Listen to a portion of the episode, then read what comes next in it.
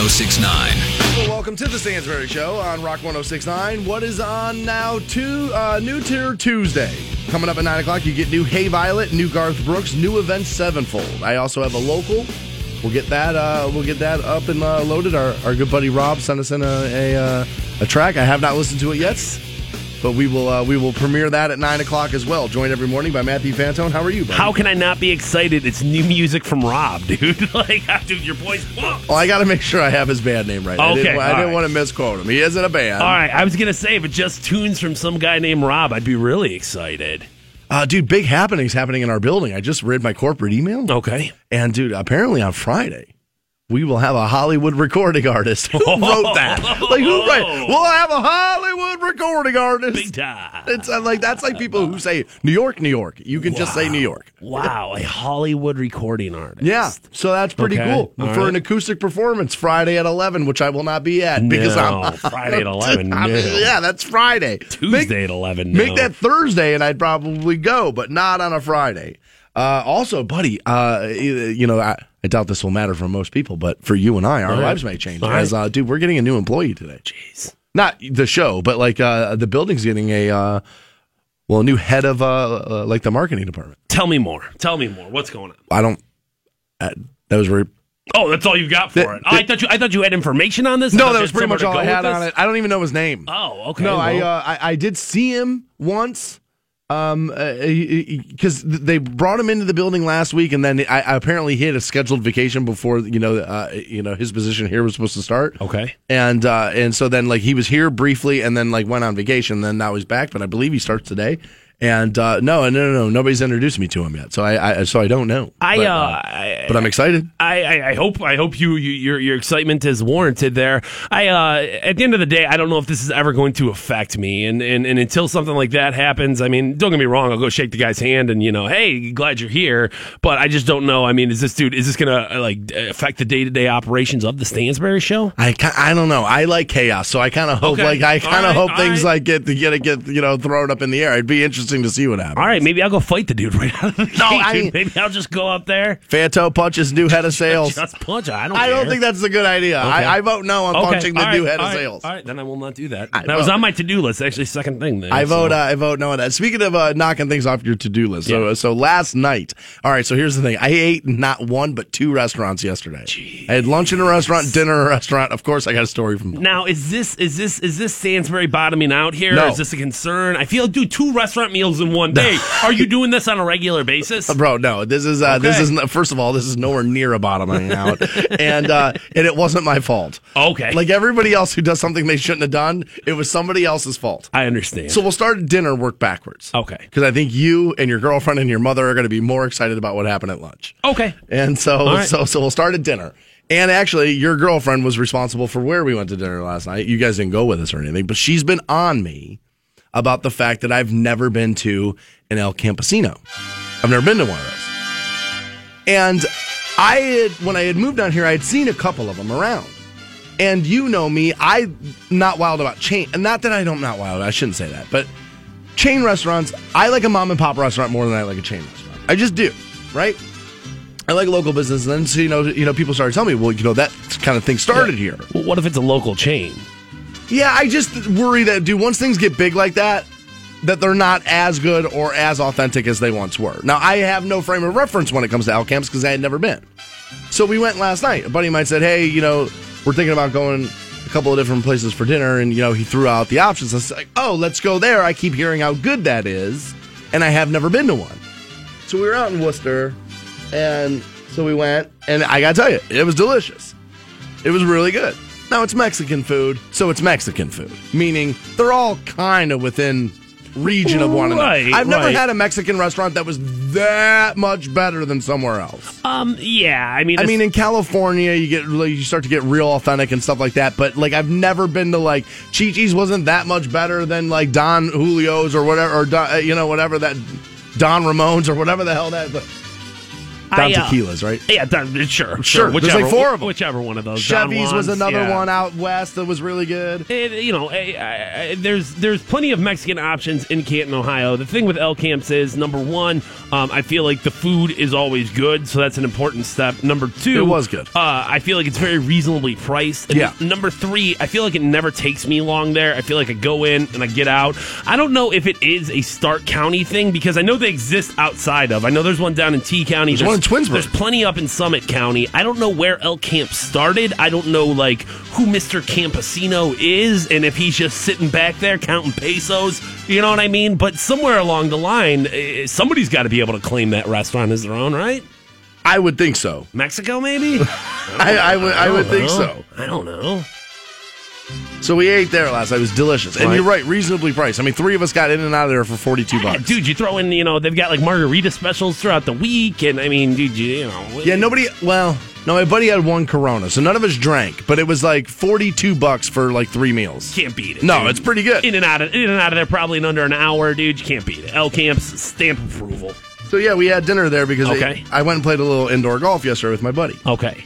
And so he hit me up yesterday. He's like, "Hey man," he's like, "Tell you know it's going to be around 52 on Tuesday, no rain." He's like, "You'll probably be able to play outdoor, but today he's like, it's probably going to drizzle a little too much, still a little cold. Why don't we go play indoor?" I said, "Okay." So all right, well, meet me at my house. So I go over there, and he says to me, he goes, "Did you eat lunch yet?" No. So, all right, we're going to go eat lunch where my girlfriend works. Okay. Okay, she works at a really good restaurant in Wooster. I'm not going to tell you which one because of the because of because of the story. Okay. So I said, okay. All right. So that's you know I've eaten there before. I like that place. Let's go there. So we walk in. Sure enough, she sits us and you know at, at you know at a table in her like section or whatever. And we order, you know, the iced teas or whatever. And she says to me, she goes, "Do you see that girl over there?" I said, "Yeah." She goes, "Do you think she's attractive?" What are we in the seventh grade? Oh, come on now. And I said, and so I kind of look and I said, you know, she is attractive. And she goes, I've been telling, and she was like, she's like, my buddy, she's like, I've been telling him for weeks that I think you two would get along really good. And I was like, and then it started to hit me what was happening. And I was like, oh yeah? And she goes, if I can make dinner happen Friday night for all four of us, would you go? And I was like, sure. So I've never even spoke to this woman. Like 10 minutes later, I see her again. It's lunch at a restaurant. She's busy. Now she she's working there too. Yes. This is one of her. She's a coworkers. coworker. Okay. And so like she's like running across the restaurant. You know, and so yeah, I saw her a couple times. It's like, yeah, I think she might be attractive. That might be. A I, you know, I, and that's a um, that's a tough place to be attractive in when you're when you're waiting tables. You know what I'm saying? I'm sure she uh, she didn't know that she was going to be getting a love connection that day. I didn't know this any- either. She probably didn't put any extra time into it or anything. So that's good. That's a good start here. So yeah, like I said, she says to me, she goes, "So if I can make dinner happen, like a double date on Friday, do you want to go?" And I said, "Sure, I would love to go." And so like I so and so today, still to this moment, I have not said a word to this woman. Oh. Like she walked through the restaurant, she kind of like nodded and like kind of like acknowledged that you've been told this too, and that I've been told this. And I looked at my buddy as she like walks away from the table. I said, "Did you bring me here solely? Did you ask me to go Yeah. play indoor golf with you solely so your girlfriend could play Cupid?" Well, and that's what this all boils down to is his girlfriend. Yeah. Um, she, She's tired of not being taken to do things, and she wants a couple to go pal around. Right, right. Yo, look at your stupid friend. Oh, we'll bring him along and you'll have to take me places. And some people just love that, dude. Some people love playing matchmaker.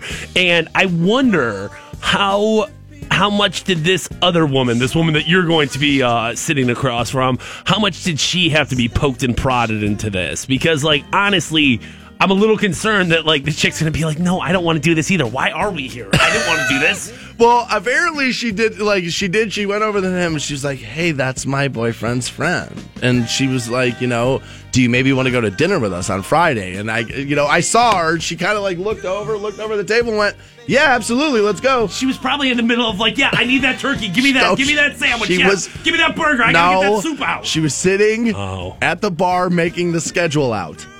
I think. I don't know. She might have been doing a bunch of stuff. But she's now agreed. I believe so. I don't know. I mean, it's not the like plans are not set in stone, but I believe I've been set up on a little bit of what is going to be like a blind date for me. Other than like I have seen the woman, but I haven't spoken to her. But I do know some facts. Does have a uh, does have a son. Welcome to life. Everybody in the world does. Are you getting into a position here? I, I'm, I'm I, I, because you know so much already. I think the beauty of the blind date is like, oh, I didn't know any of this about Ah, you. dude, I know what her name is. I know All she's right. got a kid, and I All know right. what she looks like when she's running around hustling plates. Like I don't. There's still plenty to know about people before you know anything should happen. Like I said, I'm just worried that this woman is caught up on playing Cupid, and you're just a pawn in the in the game here. Well, I mean, the worst thing that happens is, is you know, my buddy will pay for dinner, so like that will be good. That will be good. Although, wait, I'm going to tell you a story about him a little later in the program. You won't believe what he told me about flying home from Florida. Like you won't believe, dude. You are so this whole you're safer on a plane because they make you take your shoes off and stuff like that is 100 percent completely false. When he told me this story yesterday, I was like, "There's no way that's true." But I could not believe what he got away with flying home from Florida the other day. It's it's unbelievable. We'll get into that honestly around 8:45 this morning. Um, there turns out there's some uh, uh, uh, there's some fighting happening in the NBA, and like I've been saying, Adam Silver's not happy with his league, and I've been saying this was going to be an issue. Sure enough, now it's an issue. We'll get into that next on Rock 106.9. 1069. Welcome back to the Stansbury Show on Rock 106.9.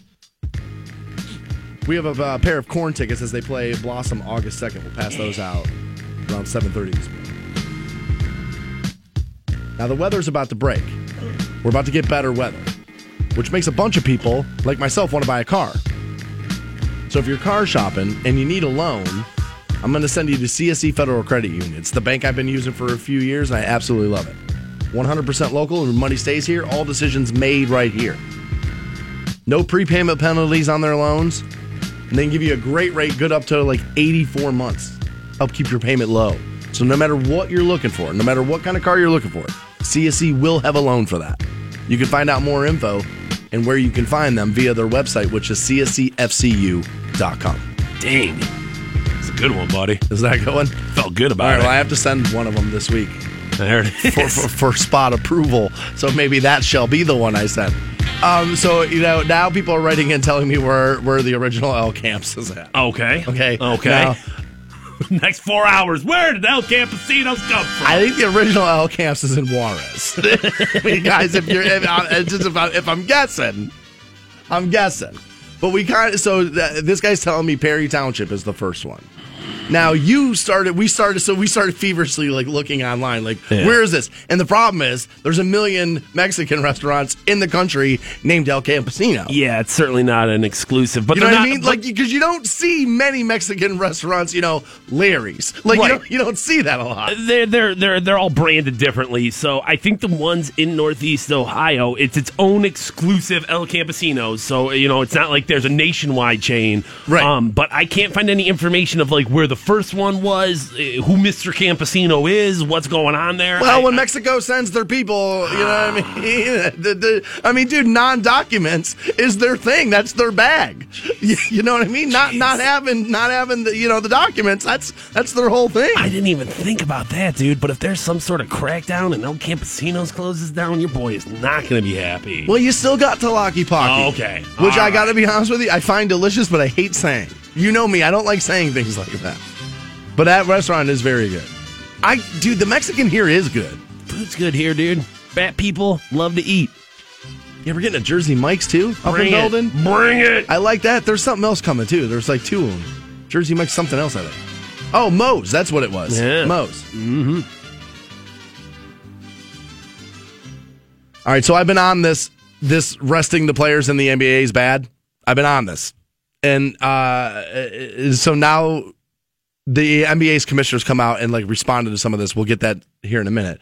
But did you see? I would imagine you've seen this video. Have you seen this video of like Steph Curry and Russell Westbrook going at it? Yes, I have. And this to me is ridiculous. This goes back a couple of days now, where apparently the Warriors. You sent me this email yesterday where the Warriors were like pissed because the last time, uh, the first time they went to back to Oklahoma City, like they weren't super nice to Kevin Durant. Oh well, yeah. And uh, what did you expect there? I, I, I, I, I, I don't get it. this wasn't like a complaint of like, oh hey, the you know the Oklahoma City Thunder staff treated us, you know, uh, you know they put us in in in, in subpar you know conditions or anything like that. Like this is the fans booed you and people heckled you and like, well, of course. What did you think was going to happen? Did you not see what happened when LeBron came back to Cleveland for the first time?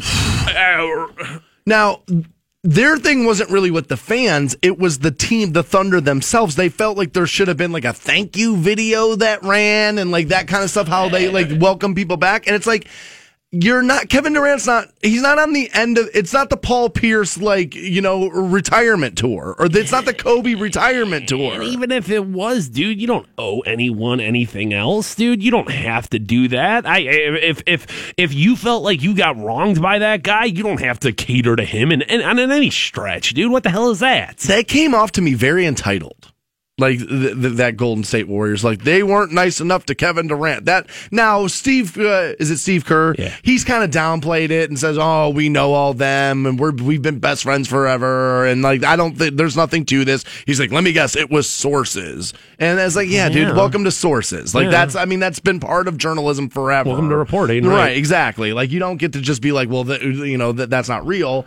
And uh, you know, obviously, I think the Warriors are a little guilty of stuff like As a team who, at the beginning of this year, and when Kevin Durant started for the Warriors, I mean, they like branded themselves as supervillains. Like I thought that was their whole thing. It's like, yo, we're the we're the we're the bad guys. We're the dudes in black. We're the you know. I think people think that role is going to be easy, and LeBron hated it. LeBron hated being the villain. Not good at it. He's not, dude. LeBron likes being liked. He's not good at being the villain. Yeah, LeBron's a face, not a heel. There's no Yeah, I mean, there's just no question about it. And dude, uh, I'm not knocking it. There's different ways to go through the world. But now, like, so they play again last night, and apparently all the players played. Well done, NBA. Got all your players out there on the court. Nice job. Way to go. And so they played last night, and so uh, so apparently some of this frustration uh, like boiled over, and Steph Curry and uh, and Russell Westbrook like get into it. And there's like a little bit of a shoving match here. I'm watching this video, and first, Steph, come on. What are you doing? If they let you two go and you get to fight center court, Westbrook kicks your ass. No question about it. But what are you supposed to do? You know what I mean? I'm not going to fault the dude for trying to be tough when it's like, dude, that's why you're in the business of being tough. Like, I'm not. I, for as much as I hate Steph Curry and as much as I think he is soft, I'm not gonna. I'm not gonna fault a guy for trying to trying to square up with somebody. All right, I mean, I guess you can't like cry Yeah, and like run the other. down. All right, yeah, you can't do that. Right. Okay. All right. So yes, I am kind of knocking him for something he kind of had to do. I, I I would imagine, but everybody knows if Draymond Green wasn't on that team, Steph would never talk tough. Never. And uh, it's just it's very funny. And this whole thing happened because apparently they asked Steph who he thought the NBA, uh, you know, MVP was, and he said uh, uh, James Harden from the Houston Rockets. And then Russell Okay. got asked about it, and Russell's like, "Who's he?" Because you know, apparently Russell Westbrook is what he's averaging a triple double. Correct. For people that don't know what the triple double is, can you? Uh, uh, You're scoring ten points plus. You're scoring ten rebounds plus and ten assists plus. So There you go. it's it's it's it's a pretty impressive feat. You're impacting the game in every capacity. You're you're you're scoring points. You're letting you're making your team score points, and you're you know grabbing rebounds, playing defense. So it's it's a, a huge accomplishment. Was it Moses Malone the last guy to do it? Yeah. Moses Malone was the last guy to average a triple double. Now, there's arguments out there, and I agree with them, that LeBron could do this every year if he wanted to. Like, if LeBron wanted to average a triple double, he could, but he realizes it's not the best way to play. And that that you know, let's get everybody involved. Let's be a giving teammate, so guys want to play here. But, but that's the thing is is when you do when you're averaging a triple double, you're averaging over ten assists a game. So you're you're in enabling your team to score. So like I, it's not it's not so much that I think LeBron doesn't want doesn't want it or doesn't think it's the most effective way to play. I think he doesn't care so much. I think it's more of like just let the game happen organically. If I get off on ten assists, if I get off on fifteen assists, fine. But I'm not going to keep track of the numbers. You know what I'm saying? I'm not going to make that a priority. That's I would agree. That that's when you're getting into trouble. It's not so much that a triple doubles like selfish basketball. You're getting into trouble there because you're more worried about your stats than how to actually win the game. I think Russ is a little guilty of that. I think he has to be doing what he's doing with Oklahoma City right now because the rest of his roster is not great, right? So he kind of he knows it's kind of on him. But I think there is a little bit of selfishness in the way he plays. And I think the, that maybe if he trusted a few of those guys a little bit more, maybe we find out they're a little bit better than everybody gives them credit for. Maybe I'm wrong. I could be way wrong. But I think Russ is a little selfish. But I'll say this about Russ is that you're in the ratings business. You're in the entertainment business. It's not like I always say about business. At the end of the day, you're not in whatever business you're in. You're in the making money business. Russell Westbrook will make you money because when he comes to town, you want to go. I don't know if I want him to be my star on my team and my franchise that I root for, but to deny Russell Westbrook being entertaining to watch is crazy. And I'm a realistic person. I know the NBA MVP doesn't go to the most valuable player. LeBron's been the most valuable player since he was in 10th grade. He was the most valuable player to the NBA when he was in 10th grade. The whole NBA story is when is LeBron coming? Since he was a sophomore. The guy's been the most valuable thing to the NBA since he was in high school.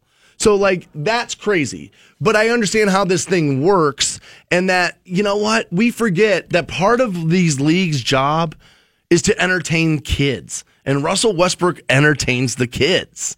And he makes kids want to play in the backyard and they want to play like that because he get, and honestly, he kind of is what you tell your kids to be every day. Go out and you play hard every single play. Russ kind of does. I think he's a little selfish, but ultimately, I think it's going to be okay, and he's doing pretty good for his team. Now, the NBA commissioner has come out and said that the resting of players is a significant issue for this league. Well, of course it is. Because if you go to turn on the TV and none of your stars are playing and they're all sitting, and LeBron comes out yesterday and says there's nothing the league can do about it, there might be not anything Adam Silver can do about it. But you get a strong commissioner in there, the league still has all the power. All of it. Who is the who are the contracts with? They're with the league. Who TNT negotiate with to show the games? The league. Not you. Where'd that money come from? LeBron's crazy here. He's way out of line here. There are plenty of things the league could do to curtail this. They've changed anytime the, the games need changed, they change it.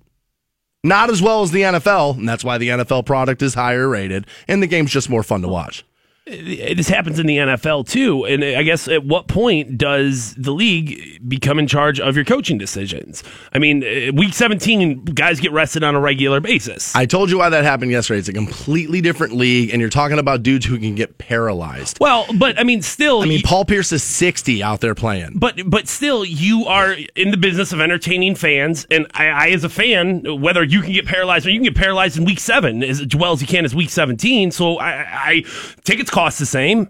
I, I am telling you, there are these things are similar. They're not the same. I I, I guess I. And, I mean, dude, you got guys who played in the league now, like Barkley said, dude, I flew coach and played back to backs. These guys fly private and they can't get their ass on the court. I guess at the end of the day, you know, whether I think that, you know you, you, it's softness or whether it's you know the the game has changed or whatever it is, I'm just not comfortable with the league being able to tell a team, here's how you are going to run your team, because at that point, I mean, the NFL tells, dude, the NFL tells those guys how to run those teams all the the time. You're not even allowed to buy a team unless the NFL tells you yes. Oh, yes. I mean, obviously, so ultimately, business, the league tells you. When it comes to they don't tell you how to coach it, though. They don't tell you these are the players you have to play. These are the players you have to acquire. These are the you know these are the the, the plays you have to run. And I feel like once you start getting into this territory of you have to play these guys at these times for this much time, I feel like well then why not just tell me what plays I have to run?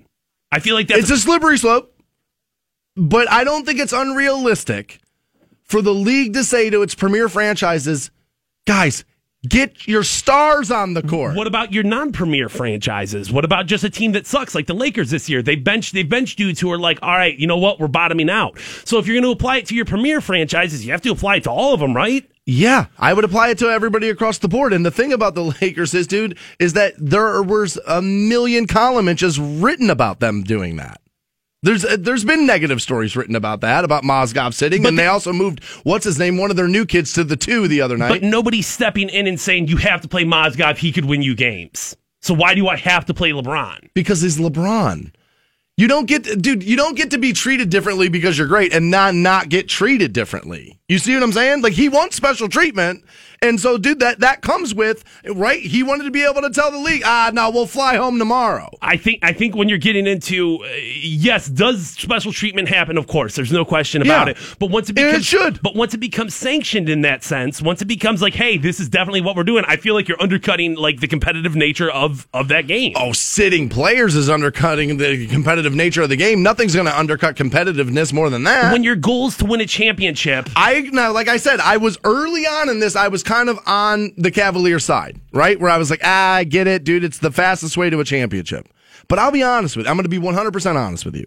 If I was from Dallas and I was on 1033 The Eagle in Dallas right now and I wasn't from Ohio and I wasn't talking to an Ohio audience, honestly, this whole last year, I probably would have murdered LeBron for the way he acts. If it- Hon- if I'm being honest, I probably would have murdered him. if if if I mean, and I, I totally agree that there is a point there, but I just feel like if it was Dirk Nowitzki, though, you'd be like, all right, well, then obviously you have to roll with it. So when it's your team on top, it's obviously going to be a lot easier for me to make this argument of like, well, yeah, of course it should be. This is what we should do. You're playing for a championship, but You that's can the thing admit that you the are playing for a championship. You can admit, though, that the TV product is not as good. oh, dude, I will 100 percent admit that this is an issue. Well, that's not. what, uh, my issue is this: is LeBron coming out yesterday and saying there's nothing the league could do? No, but dude, watch people stop filling in the Q.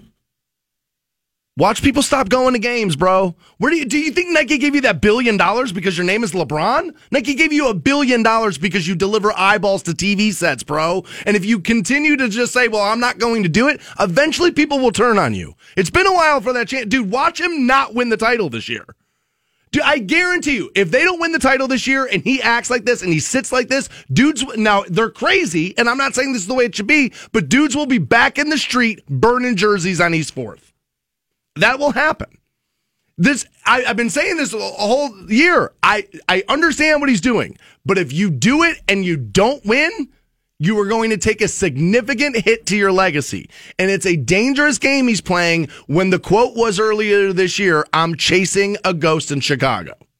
Well, that ghost flew city to city, night after night, and got his ass out there and played. I, I'm just that that's the argument from the other side for people. Like I said, I dude, I want a championship. But this is a problem for this league. Ratings are down, and I don't know why these stars. And I'm telling you, th- this commissioner, much like I think our president, is going to get ousted because he's not running his league. The players are running the. You can't let the inmates run the asylum, and that's what the NBA has become over the last three months. And if you don't get your arms around it, it's only going to get worse and worse. You know, somebody pointed this out yesterday. I didn't know this. I had not heard this until yesterday. You realize in the 70s the NBA Finals wasn't on TV? It wasn't even on TV. It was tape delayed and showed to you two days later. 1970. So, LeBron, there's plenty the league can do, bro. It's come a long way. You got to remember that. Like, you got it pretty good. Get out there and play for the 10 year old. We'll be right back with more Stansbury Show. Hang on. Hey, what's up? It's Kramer, and I like good looking women. You do too, don't you? Hey, I'm giving away VIP parties to the Diamond Royale in Canton. You and 19 buddies can party with these girls at the Diamond. To win, text the word diamond to 57739. That's diamond with your first and last name to 57739. Standard text and data rates apply. You'll receive a confirmation phone call. You must be 21 or older to enter the Diamond Royale, Munson Street in Canton, and the Diamond Lodge, Route 14 in Rootstown. Stansbury Show on Rock 1069. Welcome back to the Stansbury Show on Rock 1069. We'll get you hooked up with a pair of Norm Macdonald tickets. He's playing the Hard Rock Rocksino April 14th. We'll do that at 9.30 in the middle of uh, New Tour Tuesday where you're getting New Hey Violet. That song's called Guys My Age, so I'm assuming this is like, what, some new female like band? Yeah, yeah, you I don't know uh, them. You, uh, I, you have not heard the song. I have. Um, you'll, uh, I don't know if you'll enjoy it, but it's definitely something It's about to. Uh, girls banging dudes my age. right? yeah, it's, it's it's all about you know banging older dudes. Well, I support that. Not a turd. Stansbury already calling it. Somebody get me the pin. What kind of vagina hat is that? I'll wear it. New Garth Brooks, Ask Me How I Know, and new Avenged Sevenfold. Goddamn, all part of that. Coming up at 9 o'clock. Also, Norm Macdonald tickets up for grabs. There we go. So, uh, well, the Twitter is mad at me. Okay. The Twitter is mad at me. What'd you do? For being critical of the NBA and LeBron James. Okay. And I have this. Stansbury, you fat effing hypocrite. The moment the NBA final starts and the Golden State Warriors take the court and face off against the Cleveland Cavaliers, you're going to be the first one to turn on the TV and watch it. Yeah. I don't know, I don't know why that makes me a hypocrite. Yeah, I, I. I- look, I'm not even the biggest NBA fan, but I can acknowledge a problem, and I think you can acknowledge ultimately that the NFL has become the biggest sport in the in the in our country, partially because we like regulated violence. I will admit that we kind of like the violent aspect of the NFL, but also because the league has thought long and hard about how to make it the best television product they can. They got rid of the huddles, they got rid of all kind of stuff to move action. Now that's complained about nonstop, dude. The, the the the pussification of the NFL is a regular complaint by people. But the difference there is is that people say they hate it, but then they watch it. Ratings are down for the NBA throughout the entire country, and even more so here. Some of that's going to be LeBron fatigue. You're kind of overseeing how great he is, and that is the thing about. And I will say this about LeBron and his legacy: the moment that dude retires, you're going to watch everybody switch and talk about how he was the most special thing the NBA's ever had. And he gets a bunch of hate now and people want to tell we don't like when people threaten greatness while they're still out, out on the court. Like we don't like that and i'm telling you the moment that dude retires everybody who hates on lebron is going to be talking about how great he was. But there he is kind of like the face of the league right now and they're going through this thing where they're kind of being called pussies. And, and it's not just me. It's not just media dudes who never played. Like media dudes who did play are all over these guys. Charles barkley's all over them and you said, dude, I flew coach and played. You guys are on private planes. You got like you, you know you got all this you know uh, you know private cooks, all this stuff. Your life is easier than ever. You make a hundred million dollars a year, and yet you guys are still out there equating it to slavery. I mean, dude, Charles And- isn't and great. Not LeBron. Not And, I LeBron. mean, and, and, and, Fair. And, and let's not act like people of that era didn't do the exact same thing. Let's not act like people in the 1980s didn't say that NBA and I'm and sure if I looked, I could find a quote from Right. Akeem Olajuwon or Right, like Patrick right, Ewing right, or something. I'm Let's- sure I could find a quote. Now, I, I think it's interesting that, you know, obviously I think it's a little bit more widespread of a thing, but this is not new in any sport. You know, in all sports, as you can point to examples, baseball, football, basketball, of teams resting their guys. But the the the golden franchise of the NBA, the the team that everybody respects and everybody speaks so highly of, and oh, they're just a great team doing great things and playing good fundamental basketball, is the San Antonio Spurs. They've been doing it for years, for years, dude, for years, and nobody ever came at them like, oh, dude, you're ruining the game. Well, I why think- does LeBron carry this cross? I think because he's because again, and this is what I'm always talking about, because there's social media now, and social media wasn't a, as big of a thing when the Spurs were doing it, and Still doing it. the Spurs were doing it, and they were being fined heavily for it. The problem is now is it's become the model. The Spurs were the exception, and they were so great and they were winning championships constantly that people maybe didn't question. But now you got three teams, and there's only stars on three teams. What are you going to do? Call Damian Lillard a star? No, he isn't. I'm a Portland Trailblazers fan. Damian Lillard isn't a star. He's a solid point guard, he, but he's not a star. Not going to be a Hall of Famer. Like the league has like four stars. And they've kind of here's why I don't like it. I get that it's a fast way to win a championship, but it's also four powerful dudes getting together thinking that they're more powerful than the league. And I'll be honest with you, even though one of them's LeBron, I kind of want to see him get their comeuppance now. I do. I kind of want to see something bad happen. I kind of want to see a fan revolt. I kind of want to show these dudes. Like, do you think Blaze Pizza gets packed if you don't play? No. You think uh, you're uninterrupted, your social media source, it, it gets passed around if you're not LeBron? No. You're just a kid from Akron at that point. But you're not just a kid from Akron, bro. You're the chosen one. So get out there and be the chosen one. Like I was with it early. I was. But now, dude, when it's TV revenue and now like they're, they're sitting nationally televised games because they don't like what Charles Barkley says and like all this stuff, like they're just playing. Honestly, it's take my ball and go home mentality running amuck in the NBA. Now I know the NFL rest players, you ever see the sideline when somebody tells Tom Brady he can't go in and play? You ever see that? You end up watching an offensive coordinator get his face melted off because Brady wants to play. That's a dude who's 40, been hit 25 times a day for the last 15 years. You can't drag him away from it. LeBron's got to fly back to back nights. Bro, I don't know if I can handle this. It does. I don't care. If you win a championship, I don't care. But to pretend that it doesn't come off as sissy is insane because it does come off as sissy. I'm, I'm not sure it is. But the perception is reality, and the perception is you're a bunch of overpaid, whiny sissies. And I'm going to say this again. I always say this. If you changed NBA contracts next year and that money wasn't guaranteed the way it is, what do you think happens? They all get their ass out there on that court and they play. That money's guaranteed. It's guaranteed. If my boss said to me today, we just signed you to a two year extension on your deal, which is true. That did happen. And this money's guaranteed. No matter what happens this next year, two years, Stansbury, you can't be fired. I guarantee you my mentality in the building changes. How I interact with other people changes.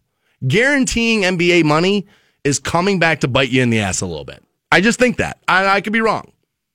But I think you would see this more in the NFL if dudes didn't have to work for their paycheck. You don't really have to work for your paycheck in the NBA. You get $100 million and it's all guaranteed. You can blow out your knee and you're still getting paid. That ne- would never happen in the NFL. And that's why you have to drag dudes off that field. And that's what endears it to the fan, is because they come off like warriors, where the Warriors come off like a bunch of sissies. Major changes to the Ohio concealed carry law took place at midnight. We'll get into those next on Rock 106. On Rock 1069. Welcome back to the Stansbury Show on Rock 1069. We have Korn tickets for you, 730. We'll pass those out. They're playing Blossom August 2nd. Also bringing Stone Sour part of that. Be a good show. It will be a good show. New Tour Tuesday coming up at 9, too. New Hey Violet, new Garth Brooks, new Avenged Sevenfold. So apparently, last night at midnight, Yeah. went into uh, effect some new changes in the Ohio concealed carry law. Okay. Now, I believe, and I've said multiple times on the program, that if you would like to own a handgun and you would like to keep it in your house for home protection, I'm all the way in on that. Okay. Okay. When we start talking about where people can go with them and here and there, I, I, I, I don't totally know. I'll just be honest with you. I know guys on the radio are supposed to be definitively one way or the other. But when we're talking about weapons, and that's what they are guns, whatever you want to call them, whatever terminology you want to use it gets a little. I believe there are valid questions to be asked when ta- when talking about carrying them. I believe that people can responsibly responsibly openly carry. I buy into that. But there are I know what anti-gun people always go. Well, what about this? You're gonna if you don't want safe zones, then what about here? Because I'm always like, well, I'm not sure like we would need them there. And then like anti-gun people like want to hop on that, and it's like, well, dude, just because I don't want them here doesn't mean they're not good enough for other places. I hate when people do that. I hate when they make it about one thing. Yeah, obviously there's a lot of complexity in this conversation, and and you're right. I mean, whether you're open carrying, having something at your home, concealed carrying, where you are, all those things are a part of it. There's a lot of circumstance that goes into being a responsible gun owner. And it's on you to be responsible. So I'm reading from uh, the Columbus NBC affiliate that says the changes to the law will allow anyone with a concealed carry license to carry their firearm in more places now, Okay. including daycare facilities, non-secure areas of airports, and private planes. Now, the changes also prohibit employers from telling employees they can't store their guns or bullets in their cars while they're at work. The law still will prohibit concealed carry on college campuses, but the colleges themselves will now be uh, allowed to authorize people or groups to carry weapons on campus. I'm interested to see the first time a college says, "Hey, you group of people go carry your guns." I don't see that happening. I can't imagine the scenario in which it would. Unless it is, you know, CCW holders, then that makes sense, and I understand. Like, okay, well, you only, you know, okay, but Well, yeah, because within the law, you'd have to be law abiding. But, I a don't. group or individuals. mm. At what point? I mean, even if even if like something happens on the campus, they're not going to turn students loose with concealed. So I'm interested to see how that hits the news the first time out. Now, reading this, I don't think it's none of this sounds that crazy to me. carrying guns into daycares. All right, so I thought about that, but I read a little further in this article, and of course, they found a gun guy to talk to, right? Oh, of course. And he brought up something that I did not think of. But he said if I'm carrying my gun on my belt and I have like, and I'm wearing a hoodie right now, right? Okay. And let's say my hoodie, Jesus, which is pretty dirty. Um, Well, sorry. that's what happens when you wear it for six months consecutively, dude. Yeah, All right. eventually it's gonna be a little dirty there, a little crusty. This part of my hoodie, like down by my waist, could cover my gun. Okay, So you would never even know I had it. okay. So there's that, right? He said his this is his point is that if you make a stop carrying them in schools to pick up our kids, now you got 500 parents in a parking lot taking guns off their belt, taking clips out, doing all this stuff, and you got people walking by cars and people got guns in cars. And now it looks like Well- are you about to load that gun and bring it out versus if you just get out and I can't see it underneath your hoodie, what did I know? So, but uh, so if I raise my hand and my hoodie comes up a little bit and you can see it, now all of a sudden is it like, oh, there's people with a gun in here? I, I get what you're saying, but like, yeah, but you're carrying it. You're how- not. You're not sitting there. You're, you're carrying it on your waist where it's supposed to be. It's not like you're walking around with it in your hand. how how frequently is is a re, ha, have we heard stories of responsible gun owners who have ha- accidentally discharged their Yes, weapon? happens Const- all the time. It does. It happens all the time. It does so happen. once that happens in a daycare, I think there is going to be a little bit of like, well, what were we doing with guns here anyway? I, yeah. I. To me, when I first read it, I was like, why would you want a gun in a daycare?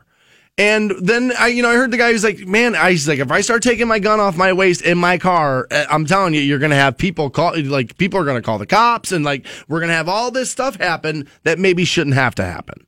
Now, I don't know if that's true or Yeah, not. and I don't know if that's enough. I don't. I don't know if that's a valid enough reason why you. at a non-secure area of an airport. Now I know you can fly with a gun. You can check it and say, "Hey, I have a gun with me," and then they do. You know, the airport does what they do, or whatever. I don't. I'm not wild about that, and I know what some, somebody anti-gun's gonna be like. See, save space. What are you, a snowflake? Like I know that's what's gonna happen. But like there are certain places where I think they make sense and where and where they don't. Like I have no problem. I would have no issue. Like if the radio station said we're now an open carry, like you can carry in here, I would have absolutely no issue with that. None. Because honestly, we have very little security in this building, and I know people, some people who listen to the radio are crazy, legitimately crazy, and do think about and do fantasize about killing dudes like me. And so, like honestly, when my right line, here. when my line of security, and I love her, but when my line of security is a 90 year old woman at the front door, and I love her, but she's not knocking anybody over to stop them from killing me. So honestly, if they said to me, "Oh yeah, bro, you could carry your gun in here," I would probably have a gun with me. That probably would happen, especially in what we do. Now, but what's uh, what's uh, what's the difference between our building and an airport? Yeah, I mean, dude, if you wanted to topple something, taking over their media is a good way to do it. Huge way, dude. I mean, Huge yeah, not even I hate Stansbury, but like, hey, I'm going to go broadcast my message. Yeah, that that that's just That's as what the Taliban would want. just as feasible as going uh, exit north and, and taking over an airplane. I'll tell you what, you know, if I'm going to be 100% honest, the only thing that gives me pause about the airport is given what's happened in airports. You know what I mean? Like, had we not never seen anything like that, I wouldn't have thought twice like this. Like, I don't think all that much No. twice about daycares. Obviously, discharging, uh, you know, I, I mean, we've had stuff happen in, in daycares or at least kindergartens, you know, but discharging a weapon on an airplane, I understand why it's like, no, you that wasn't a can't. concealed carry. well, but I mean, I'm That's just, a student in a school. It's a completely different issue. I, I guess when it comes to when it comes to an airport and why you would have to say a hard no throughout the airport is if a, a firearm for whatever reason is discharged on an airplane, it's going to be a huge issue.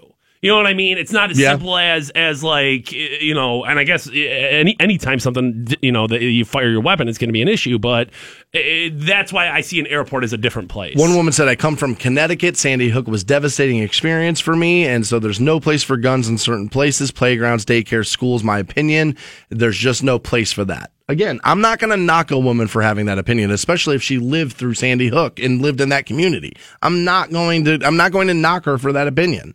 The, uh, this is one of these things. It's much like abortion. Like I say, there are valid points on both sides, and that's what makes it so hard. So you feel like airports you feel uncomfortable with. I, I'm not, I'm not ready to say no right now, but yeah, it gives me pause. uh, daycares, uh, you feel like at least there's a little bit of gray area. Is there anything in there that you're like, yes, this is what makes sense. This is what was right here. No, because I don't think anything that crazy happened. Like I kept seeing this posted all over the place yesterday, and I was like, "Oh, this must be huge news. Like there must be something huge in this." And I don't currently have a concealed carry. I we're kind of talking to a couple of different places where there's some endorsement opportunities that may be coming down the road uh, about me endorsing the place because I have a very big interest in getting my concealed carry. And when I used to own a gun, I don't own a gun anymore. I would like to buy another one. And so, like, we're talking to some people about this. This is probably going to be a thing. So I read into this a little bit. I was like, all right, there must be something crazy here. I, now, if I was if if I was an anti-gun person and they told me, "Hey, guess what, dude? Concealed carry people are coming into the daycare tomorrow," I yeah, I, I mean, I can understand a parent going, "What?" You're Yeah. gonna, I can understand pause. I get it. And I mean, eh, not necessarily because I'm not like an anti-gun person at all. Like I totally believe in people's rights to to carry their weapon and have their weapon, and and, and that's all fine. But there's got to be some common sense here.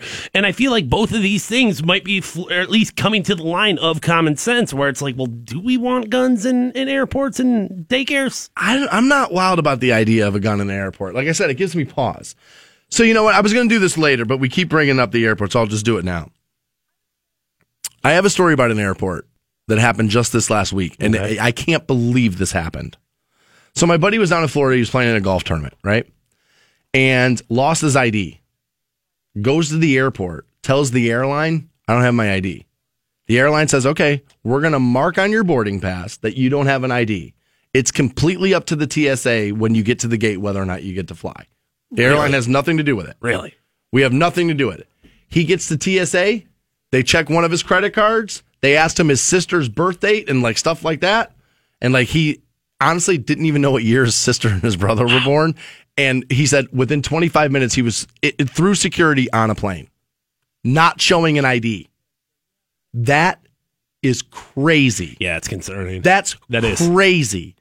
A dude got on a plane, flew from Florida to Ohio without using a pictured ID.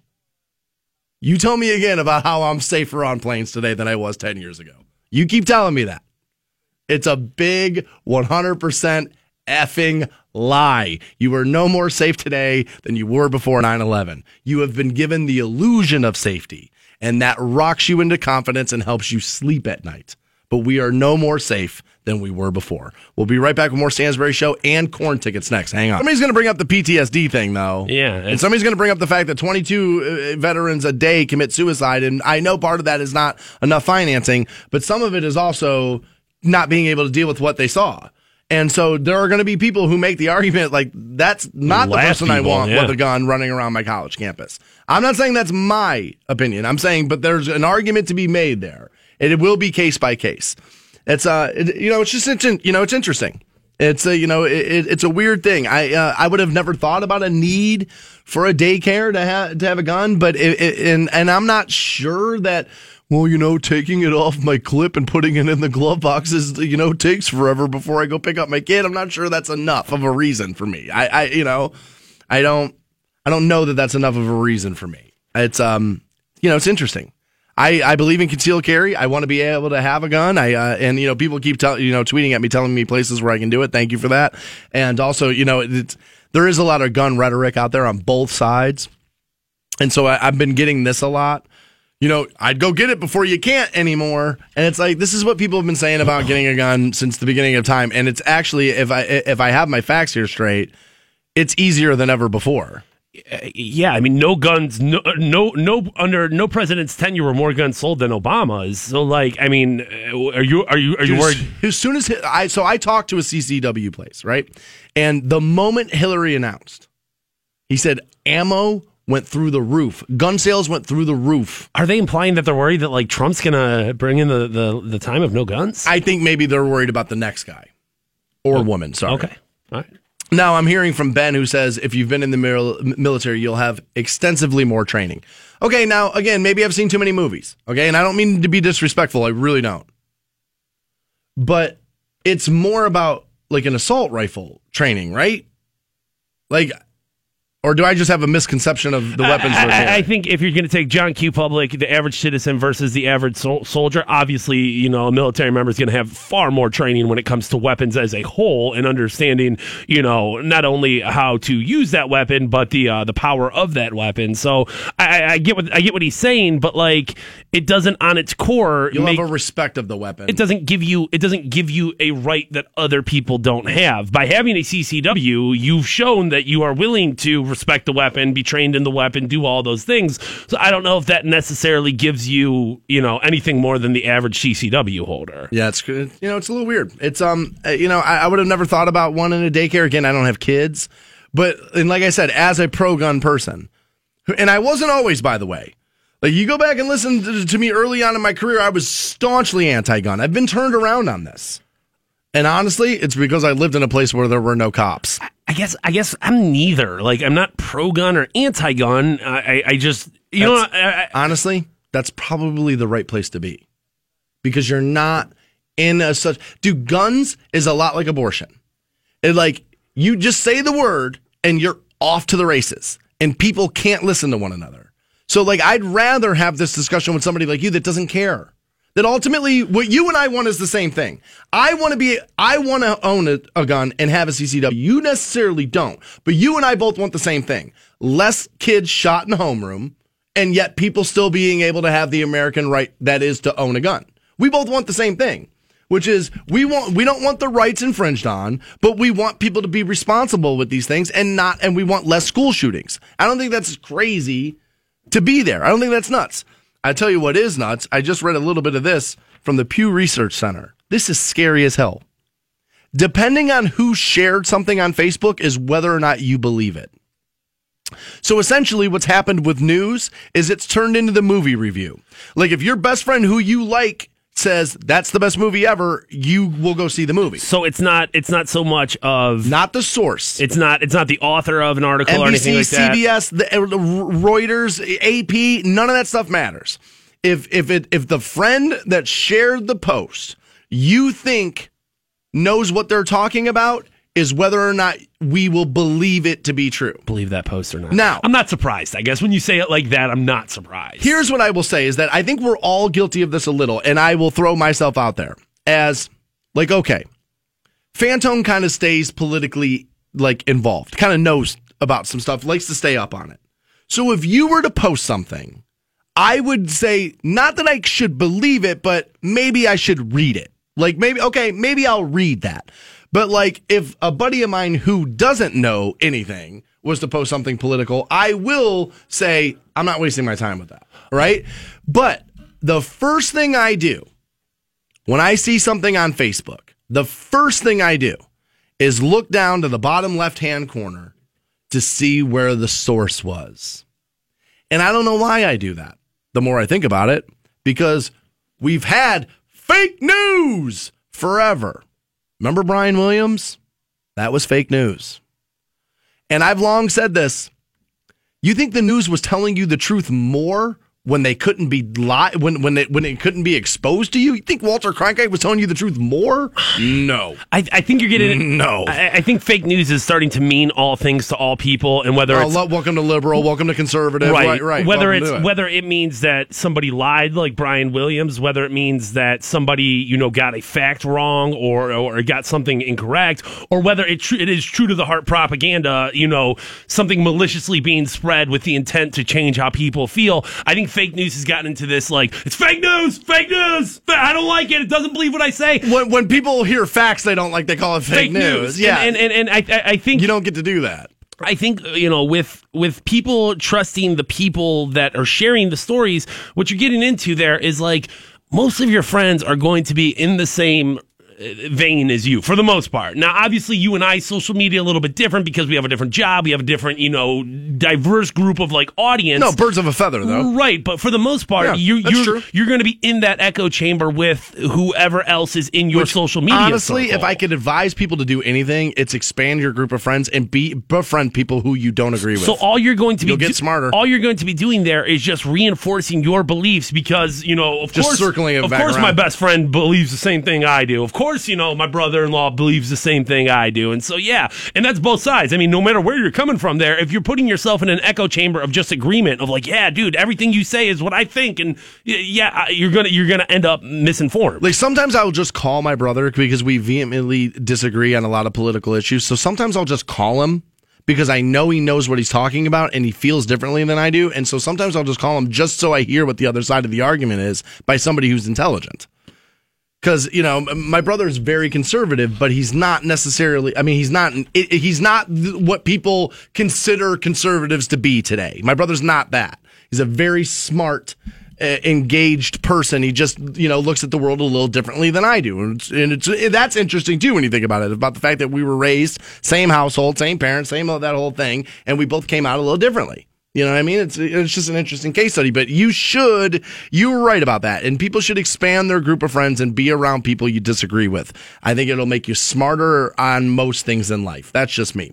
We have Korn tickets. We'll pass those out right now. We'll take caller 20 at 1-800-243-7625.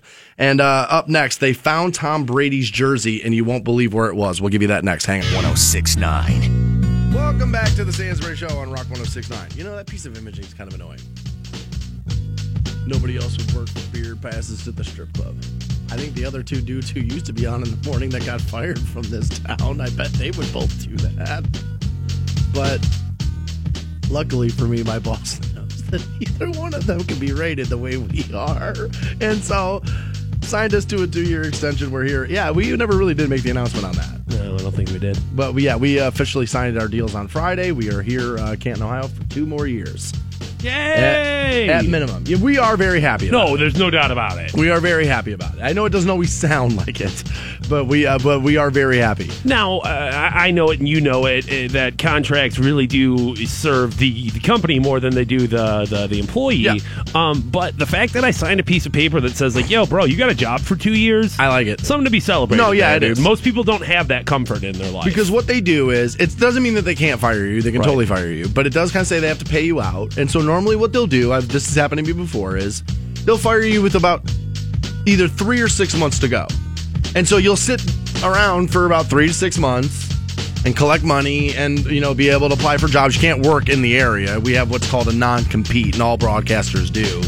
Um, so you can't just go directly across the street to the competitor and start kicking their ass in the morning. It's always funny that the radio company never thinks you're worth paying money to, but they're always worried somebody else is going to think that you are. Very interesting how the how, how the world works that way. so we'll be shown the door in 18 months, is what you're saying. Yeah, it's about right. Well, there we go. Year Which and a would half. be what five years? That's about what. accomplishment The, in itself. honestly, it's a lot of time. It's what these jobs run is about five years. Then you know, time to go. I hope not. I, I've said many, many times. I want to retire here. Yeah. Or well, die here. Well, yeah, I I'm meant die retire. working. Right. You know what I mean? Here, I, I do retirement. That's funny. That's funny. So a guy was trying to retire, and he was trying to do so off of Tom Brady's Super Bowl jersey. I don't know if you had heard about this, but Brady's jersey got stolen out of the locker room. Yeah. Super Bowl Fifty One. Honestly was I felt like one of the bigger stories coming out of that Super Bowl. I was like, all right, well, hey, Tom Brady, is he the greatest all time? Who cares? If his jersey got stolen. Yeah, it was a big deal. Super Bowl 51.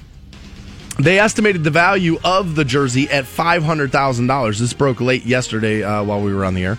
Right. I mean, it really is a significant piece of of, of cloth there, dude. I mean, i this was essentially the quarterback where Tom Brady cemented himself as the goat, and that thing should be in Canton, Ohio. I agree. If not in Tom Brady's, you know, uh, Yes, it should be where. Tom Brady wants it. But Right. but if if if, if Canton, Ohio could get their hands on it, should be there. they uh, yeah they would want it, and it would be displayed prominently. I would imagine, and that would be cool. Here's the thing: like if they brought that down here, I would go see that. if they brought that down here and all it said there was no like other explanation it just said coming soon that'd be awesome jim mccris are you listening right now jimmy I think there'd probably be a little, it'd probably be signed by Belichick, F you, Ohio. no, I, obviously he's going to play nice with Ohio. Bel, you know, Belichick knows he's going to go into the hall as Right. a coach. You know what I mean? So that's, but they have found the jersey now, and apparently, the suspect is the former director of a tabloid in Mexico, Mauricio Ortega. According to the company that owns the paper he worked for, as well as the Mexican Attorney General's office, the AG's office said that he has not been detained because no charges have been filed. This is where I, I'm reading. This must have been posted late last night. Yeah, around 7:45 last night. So he worked for a newspaper there, like a tabloid type read. sure and i mean obviously papers from across the country are covering the super bowl Yeah, Like, it's the biggest it's- media yeah. event in the world. He said so. Uh, apparently, the guy uh, resigned March 14th, citing personal reasons, and the resignation was accepted according to the company statement. But they were uh, surprised to learn about the allegation, saying Ortega took advantage of his position and used La Prensa to obtain media credentials to access the field, press conferences, and other areas of NRG Stadium, where that this was played, Houston, I believe, right?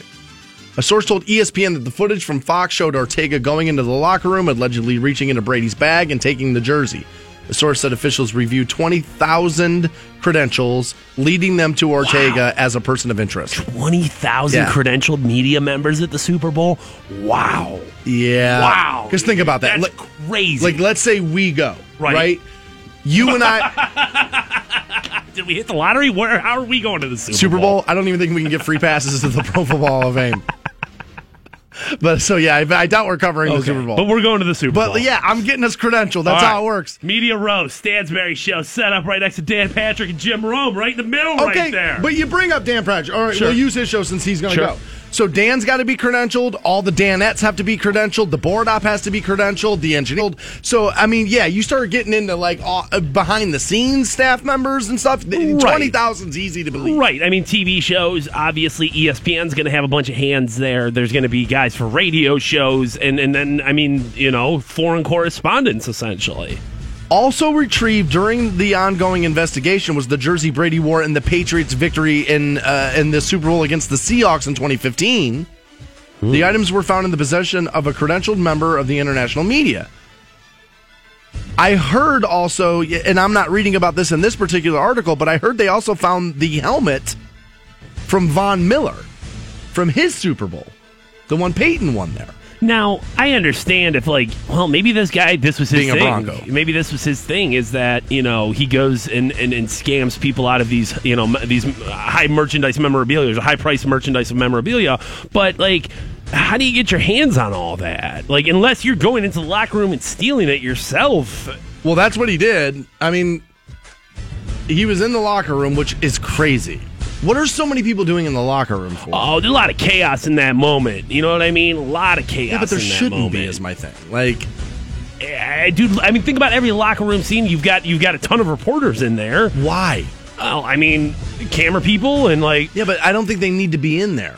Like, I, I, I think that this is like this is one of those things. Nah, I don't think they need to be in there anymore. Request players, dude. I mean, there's press conferences. There's all this stuff.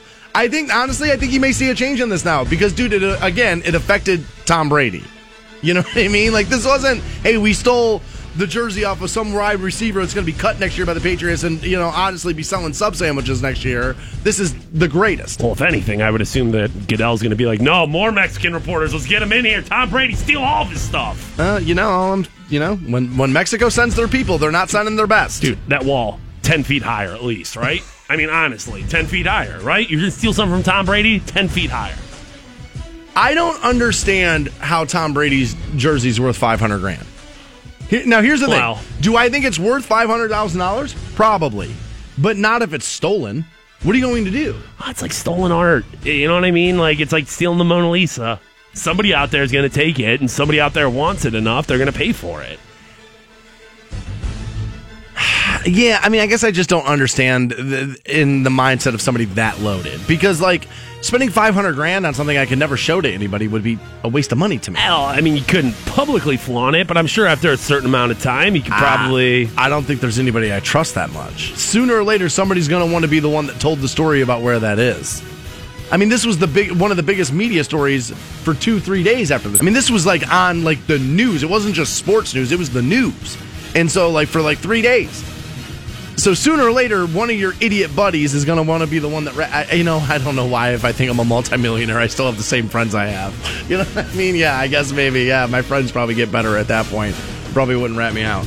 I, I just think it's it's it's you as a rich person are going to want that. You're going to want to be the person who has it in their possession, and even if you're only showing your fellow rich billionaire collectors of stolen goods, it's still yours. So I I, I mean, I, yeah, five hundred thousand dollars sounds astronomical to me, but So I'm I'm being told when the Indians win the World Series in October, you're going to want to see inside the clubhouse. You know what? You're absolutely right. I am.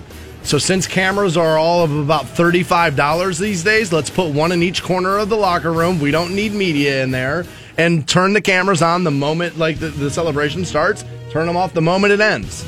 What the hell is Mauricio Ortega doing running around the locker room of the Super Bowl?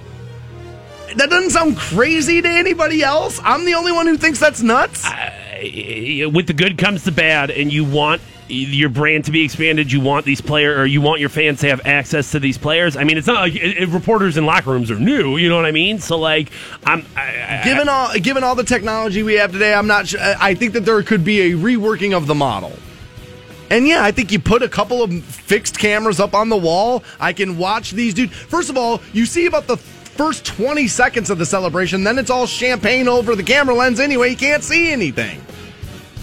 I can live without the 20 seconds of that. I'd be fine. All right. I can't believe we're going to have to do this next.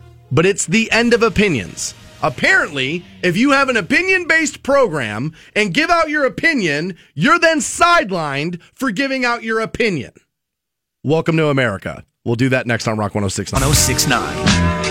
Welcome back to the Stansbury Show on Rock 1069. Online for you, WRQK.com. Head over there, check out the Stansbury Show section. You can watch an employee, I believe this is, of Wendy's just like whooping on a customer. Things get out of hand. That's, I don't know, that video was intense, dude. I've gotten into a lot of heated arguments at the at the quick service places. Which, by the way, over the weekend, if you're gonna routinely leave things out of the bag that I order, and it's just gotten to the point now where we just accept it, where it's just like it's part of it. Like I know I'm not getting everything I wanted. Just whatever you do, make sure it's not the hash brown. Come on. That's the best part. Everybody knows that's the best part. Don't forget that part. I need that part. That's the part I like. So, the death of opinion is about to happen. And I've been on this for a while. Years I've been on this. Is that we like to silence people we don't agree with. We're big into doing that. And on the other side, we only like to listen or speak to people in which we agree with. It's called confirmation bias. You like this stuff. I'm a little bit different. Not better, different. But I really enjoy listening to people who will either A, make me angry by their opinions, or B, that I just know I disagree with because I want to hear their side of the argument because it's the only way I can be sure that I'm on the right side.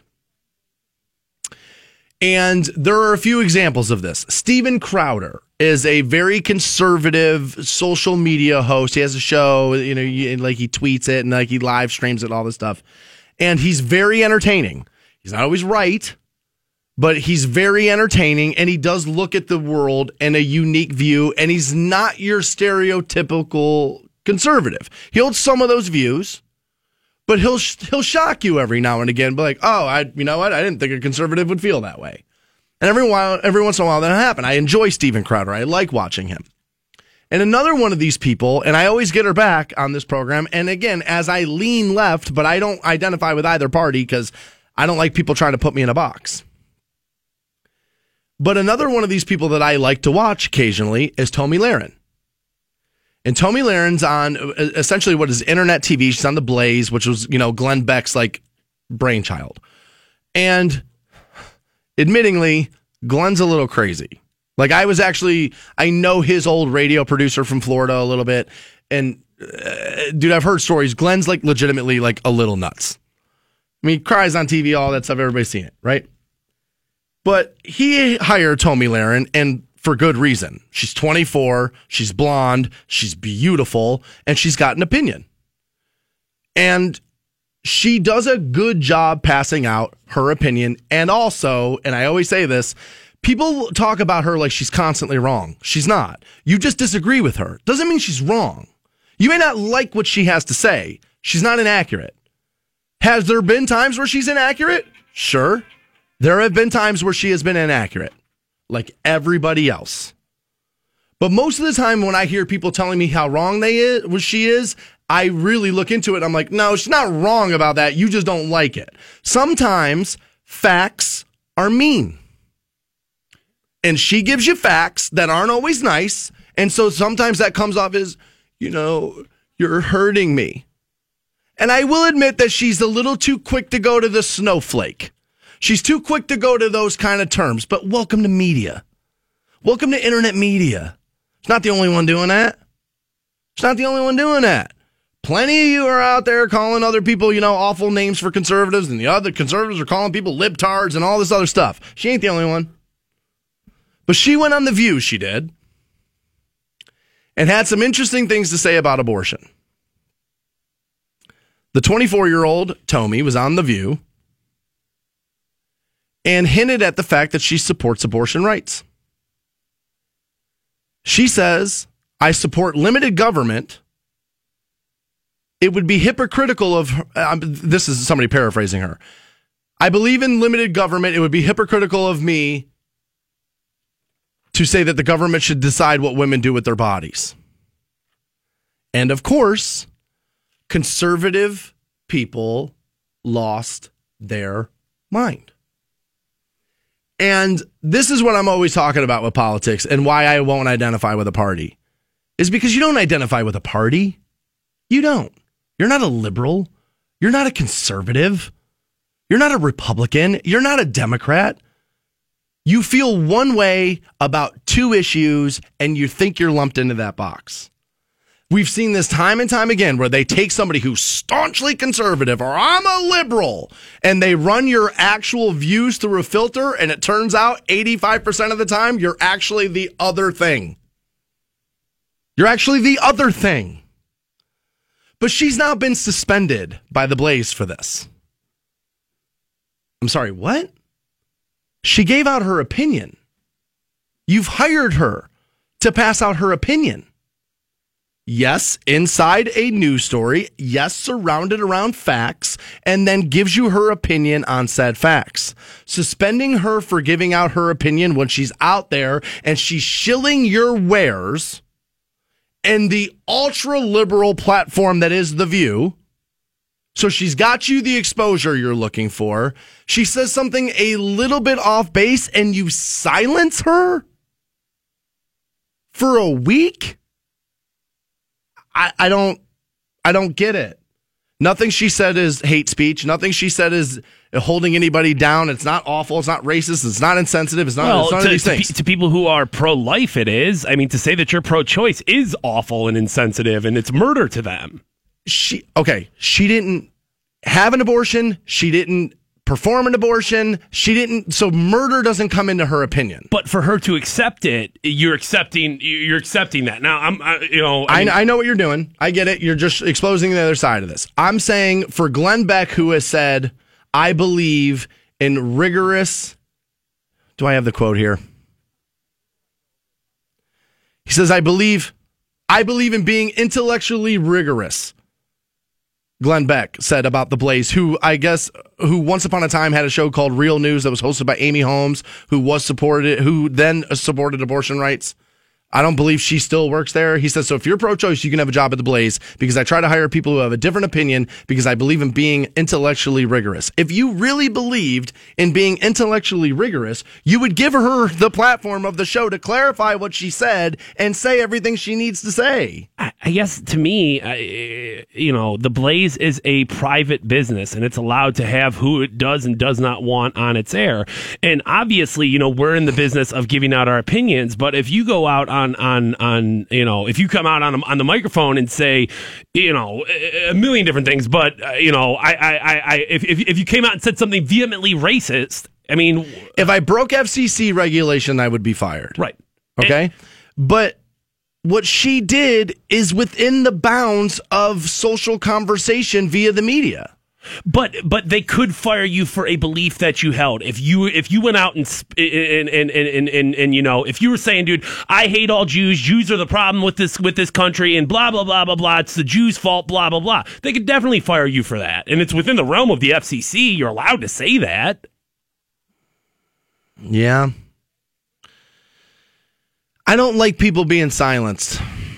It's I mean it's not. As a guy who does this for a living, I don't like this. she's not being silenced. And, She's and- being punished for having a different view. Well, it's okay, but she's not being silenced in the That's sense not of America. Nobody's taking nobody's taking her right to speak away. Nobody's taking her right to. If the, if she didn't have Facebook and Twitter and Instagram, we would absolutely be taking her right to speak away.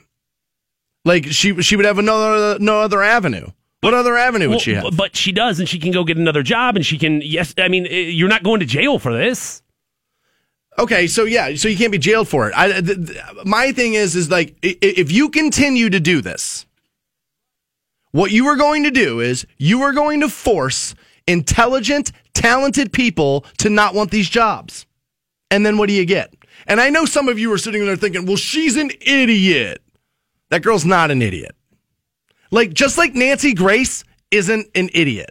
Like, people think she's an idiot because Nancy Grace wants you to think sh- she's an idiot. Yeah, I mean, obviously, this. Tomi Lahren's not an idiot. She's just okay with liberal people thinking she's an idiot. she, and she knows what she's doing. I mean, I, you know, you, you don't have a meteor, you know, a rise to fame like this without having some sort of like, yeah, you, you know what you're doing. Whether whether she believes these things or not, and whether she's just saying these things just to be inflammatory or whatever the case is, she she certainly knows that she's pressing the right buttons and she's moving the needle. So yeah, the argument of oh well, she's just an idiot. I mean, like That's crazy. Right. That's crazy. I mean, they don't pay her two hundred thousand dollars a year because she's because she doesn't know what she's doing. You know how hard it is to crack the to, to crack the hundred thousand dollar barrier in media. It's tough. It's hard. I've only done it once. It's hard. I'm a far ass way away from it right now. It is hard. Most TV anchors you see on Fox 8 in the morning probably don't make a hundred. Dude, they're paying that girl $200,000 a year because she's good at what she does. She's fantastic at it. And again, I don't always agree with her opinion, but I'll watch her because again, there are times where I feel something, she says something, and it's fact. I go and search it, and I'm like, well, wait a minute. That was true. She's telling the truth. I was uncomfortable by it. I didn't necessarily agree with it at first, but there it is being factual. And sometimes facts come off as mean. Welcome to America. Welcome to being alive. Welcome to being a human being. You know why sometimes facts are mean? Because the truth hurts, right? Your parents taught you that. The truth hurts. And sometimes Tomi's truth hurts. And this time it hurt Glenn Beck and it hurt some of the people who watch her. And I don't get this. You should yearn for smart people to be on TV and media who you disagree with because it's the only way you are ever going to hear the opposite side of an argument. And it's the only way you will maybe ever think differently about something that you felt yesterday. I don't know why we're so afraid of that. I don't know why we're afraid to admit that somebody who thinks differently than we uh, might have a piece of information that we don't have. Why is that not okay? Why is it? Well, she's a conservative. And I said this last night on Facebook. If you hated Tomi Lahren a week ago and you like her now because she's pro choice, you are my least favorite kind of person because all it proves is that you hated her a week ago because you thought you were supposed to. And it goes back to what I always say, which is you are nowhere near as engaged as you pretend to be on Facebook. So stop screaming at one another about nothing. I can't believe he's going to shut this woman up. I can't believe it. Over saying something as innocuous as, I believe in limited government. I don't believe the government should tell me what to do with my body. Notice she stayed away from the word, even. Didn't even say the word. But let's shut her up because that girl's got an opinion. And we don't like what that opinion is. And in America, you're not allowed to have your opinion. We shut opinions up. That's what we do. That's who we are. That's who we've become. I gotta tell you, man, it's getting scarier every day to wake up and try and do this. It's getting scarier every single day. I'm pro choice. Am I gonna be yanked off the air for that? Am I gonna be fired for that? Am I gonna be suspended for that? Which is even worse than firing, because how pathetic is that? Basically, what you're saying is we don't really want a punish her, but we kind of have to because people are bitching. People click the thumbs down button that Zuckerberg just gave them, so now we better do something. A bunch of clowns. Speaking of clowns, the Jets picked up some of our garbage. We'll give you that story next. Hang on. 1069. Welcome back to the Stansbury Show on Rock 1069. Win your way into the Norm Macdonald Show at 9.30. He's playing the Hard Rock Rocksino Northfield Park April 14th. We'll get you in at 9.30. We talk about it on the program a lot. Sometimes Fantone and I are both child-free. We don't understand sometimes how parents afford to feed their children. So let me let you know about this. For a limited time, you can get a Wendy's quality kids meal for just $1.99 after 4 p.m. Has everything your kids want for just $1.99. So if you've worked overtime, you don't have time to cut corners at dinner time, with this good price, you can get a little something extra for yourself. So you can get a four piece chicken nuggets, crispy on the outside, juicy on the inside. Wendy's chicken nuggets, all white meat, and you can choose the sauce. Also up for grabs is the kids' cheeseburger, delicious cheeseburger made fresh right when it's ordered. Grilled chicken wrap also too. The ultimate grilled uh, chicken wrap, dressed up with crisp lettuce, cheddar cheese, and a smoky honey mustard sauce. All wrapped in a flour tortilla, served with apple slices or natural cut fries and a drink. Available at participating Wendy's for a limited time. Stansbury just binging on Wendy's kids' meals, dude. Just throwing a 20 down, saying, give me 10 of them. I want 10 of them. That's why carpooling's important.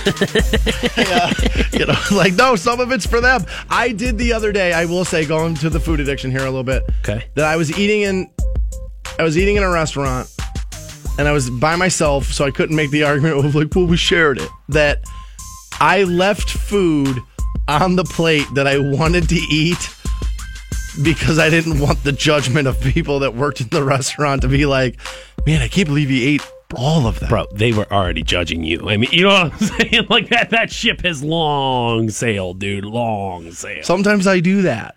Sometimes I don't order as much as I want to because I'm like, well, I'm alone in the car. They're not going to believe there's anybody at my house. Oh, well, you can make that argument of, well, yeah, I'm taking it home. But, dude, I mean, think about it. Like, think about as uh, you've worked in, you know, in, in, a fast food establishment before. Yes, I have. But now, granted, this was, you know, 30, 30 years 30 ago, years yeah. ago. So I don't know if, if, if, if the supersizing of everything was necessarily a thing. But think about what those people see on a regular basis. Like, when I worked in fast food, dude, it was insane the amount of people that, would, that, that you knew they were going to go eat it all. So you're not, you're going to be fine. This happened last you. night. Like we were at El Campesino for dinner. It was me, my buddy, and his girlfriend. We were all sitting there having dinner, and like they ordered food, and like I had to like slow up because I like was like looking at everybody's plates. I was like, I'm gonna be done before everybody else. Like I eat to get done. Like I don't, I don't savor bites. For as a guy who loves food as much as me, like I, it's don't about like it. the enjoy. No, I don't so even angry enjoy it. the whole time. I'm just feverishly shoving it into my face.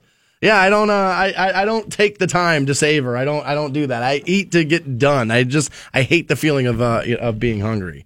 All right, I'll stop doing that. Like I was thinking, like I said earlier to start the show out, my buddy kind of, my buddy's girlfriend is like setting up a double date on Friday, and I've never been out with this woman before, and we're gonna have dinner. That's kind of, you know, that's kind of been the plan. And I started thinking about it yesterday when she was asking me, you know, whether or not I wanted to go do this. And I was like, yeah. And in the back of my head, I started thinking about it. I was like, all right, so when Friday gets here, like, A, don't take anything off of her plate. Like, don't do that. No. don't, don't do, don't do that. And B, whatever you do, like, make sure you have conversation. Like, I noticed last night the three of us were out to dinner and we didn't talk to one another. Everybody's on their phone. Yeah, And now, if that's just you and your girlfriend, I understand that that happens sometimes. But like, There's if you've got, and if, things. If you've got like somebody else at the table with you, you Yeah, should, there was like three of us, and we could have been having a con- and like you know we were all just you know checking things on our phone and all that. So I thought about it. I was like, all right, first of all, don't eat anything off her plate. Don't. don't be checking your phone all night. Might even just leave my phone in the car when we go into dinners to to, to stop that from happening. The only thing I'll say about that is you're putting yourself in a uh, a, a, a ship without a, an oar. There, I feel like if it does get bad, or if it does get a little bit awkward, or if it does get like, dude, Yeah, I you can't go out to the car and get Yeah, the phone. I- then you look real bad. Uh, yeah, you're gonna have to you're gonna have to do a little self control there of like, yes, take it in, but keep it, you know, keep it keep it out of hand. Yeah, so I, I was, but but ultimately I was thinking like, don't, and I can't believe I have to say this to myself, but don't eat too fast. Yeah, like Uh, you might want to go out to eat before you go. You know what I mean? Pre-meal. Like, uh, that's I probably pre-meal a lot. That's probably the best way to go. Is is to load yourself up with like a baconator or something before you go. Get a little Wendy's. Uh, Yeah, dude. Get a little uh, kids meal on the way to the maybe date. Get two, three, four, five kids meals before the date. But yeah, I would, I, I- I would, I would eat before right. because number one, you won't be as tempted to overindulge and order two entrees for you know get Stansbury sitting there order two for twenty five for himself, and I don't think you'll be as quick to eat. That's happened. So I just feel like I feel like maybe a meal before you go. Oh, God damn, dude, that is bad. I turned down dessert last night at the restaurant. They asked me if I wanted. I said no. Was that an embarrassment thing? Were you a little ashamed that you you were going to be judged? Well, nobody else was getting it. I wanted it. I definitely wanted it. So the Jets have picked up Josh McCown. We uh because I believe we you know we let him go. He's going to turn 38 Jesus, dude. this summer. 38? 38? Yeah. Now, Tom Brady's 40, and yeah, But you hold Tom on Brady. to him because, yes, he's one of the greatest quarterbacks of all time, if not the.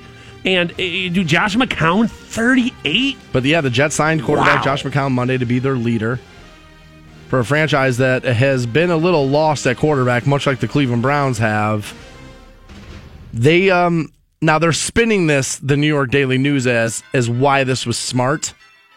And here's the thing, I don't I'm not sure it was dumb for them to pick Josh McCown up.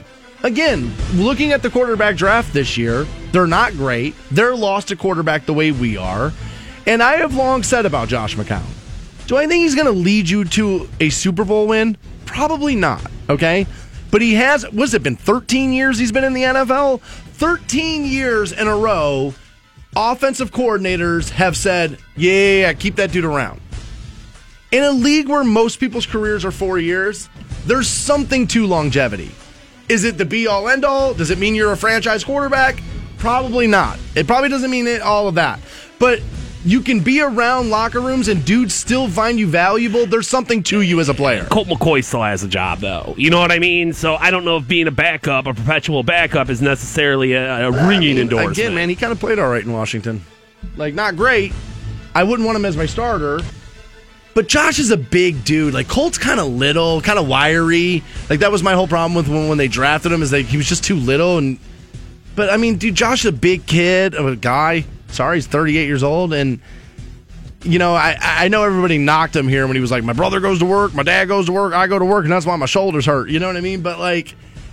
NFL dudes like that. That's the NFL culture. Work hard till your body falls apart. Well, uh, that's the thing, though, is that obviously Josh McCown's body is pretty apt to fall apart. Can't And- be that much longer. I mean, it's been 13 years. It or seems whatever. ridiculous to me that you would invest into a 38 year old quarterback who was never able to get the job done. Okay, well, this isn't great because I have numbers here. Ready for this? Josh McCown is 18 and 42 as a starter. Right. So Dear it's a 30 a 38 year old who can't stay healthy who's 18 and 42. Uh, Asinine move. Ridiculous move. Why They- would you give that guy a job? The Jets had interest in Mike Glennon and Brian Hoyer before they chose other places to go. Tyrod Taylor they looked at before agreeing to a restructured deal in Buffalo, which thank God the Bills got that word. Why would anybody give Tyrod I'm awful Taylor a hundred million dollars? Like that was in dude, that contract was insane. For I I didn't get it. It was like, well, there's Rex Ryan. There's Rex Ryan being Rex Ryan. Like Tyrod Taylor isn't worth anywhere near the kind of money they paid that kid. Nowhere near it. I don't hate this move by the Jets. I really don't. This is who they are. They're not going to get a really good free agent to come there and play quarterback there because the team's kind of a mess. Todd Bowles is uh, going into his second year, and there's not a lot going on there. Now, I heard this question yesterday. It's like, well, dude, if you're going to go with McCown, why not at least look at Cutler? Like, they were like, we're not even going to look at Cutler. Like, if you're going to go with Josh McCown, I would have maybe given Jay Cutler a second look. Anyone. Literally, I mean, I'm not. I mean, not joking. If you're going to give a 38 year old guy who can't stay healthy and is 18 and 42 as a, a starter, uh, dude, give Dan Stansbury a look. Here's Right? the thing. Give Tim Tebow a look. Give give, give Oh, everyone a look. I Give will say all. this. I can throw a football more accurately than Tim Tebow. I'll say this. Tim Tebow could throw a football further than I can, but I could hit you at 15 yards accurately where Tebow could not. For sure. That I know for sure. I am more accurate. Dude, I might be more accurate than Cam Newton. 42% completion percentage. But he's the best quarterback ever. No, he had one good year. Dude's a bum. Like I predicted when he came out in the league, and I had to walk it back as he went to the Super Bowl and then got embarrassed. I was so right about that kid. Like I was right about Tebow. Like I was right about RG3. Whatever.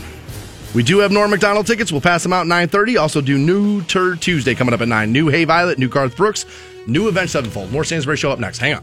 Antone from the Stansbury Show, and it has been one year since I've had my LASIK surgery done at the Roholt Vision Institute. And let me tell you, I could not be happier with the results. And of course, a huge part of that is how well I'm seeing, dude. I have 2015 vision, which is better than perfect. And along with the great vision, let me tell you about the convenience. I mean, my life is so much easier without looking for my glasses all the time or having to worry about my contacts. Do I need to order them? Do I need more solution? That's all off my plate now. So if you've been thinking about LASIK surgery, let me tell you, now is the time to act. Go see if you're a good candidate and find out their financing options at roholtvision.com. 1069. Welcome back to the Stansbury Show. On Rock 1069, still to come, Norm Macdonald tickets 930 during uh, New Tur Tuesday. We're doing New Hey Violet, New Garth Brooks, New Avenged Sevenfold, and then locally, a band called Cronus. I hope, I, Okay. have, I hope I have that right. Do you know those guys? I've heard of Cronus around here before. Our buddy, listener of the program, Rob, is a bass player in Cronus. So he sent me uh, some stuff, and I like. I, so he said what he sent me actually is like essentially what would be like a SoundCloud type profile. So we have all of their songs here. But number two is Devil, and it's two minutes thirty nine seconds. So in case Cronus sucks, I feel like Devil might be the way to go because it's short. So we'll take a listen to some uh, some Cronus off their uh, off their EP Nemesis. I like Rob; he's a good dude. We're uh, we're friends via the social networking sites.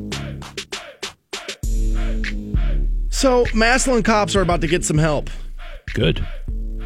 And um, I heard about this yesterday, and people were really upset about it, and I can't for the life of me figure it out. Apparently, what's ha- going to happen here is Massillon is going to spend about sixteen thousand dollars. I'm rounding up; it was over fifteen, between fifteen and sixteen thousand dollars. Right, I'm rounding up on body cams for cops. Okay. Okay, and people are, of course, without thinking about it, kind of overreacting. And I kind of like lectured about overreacting a little bit yesterday on the program.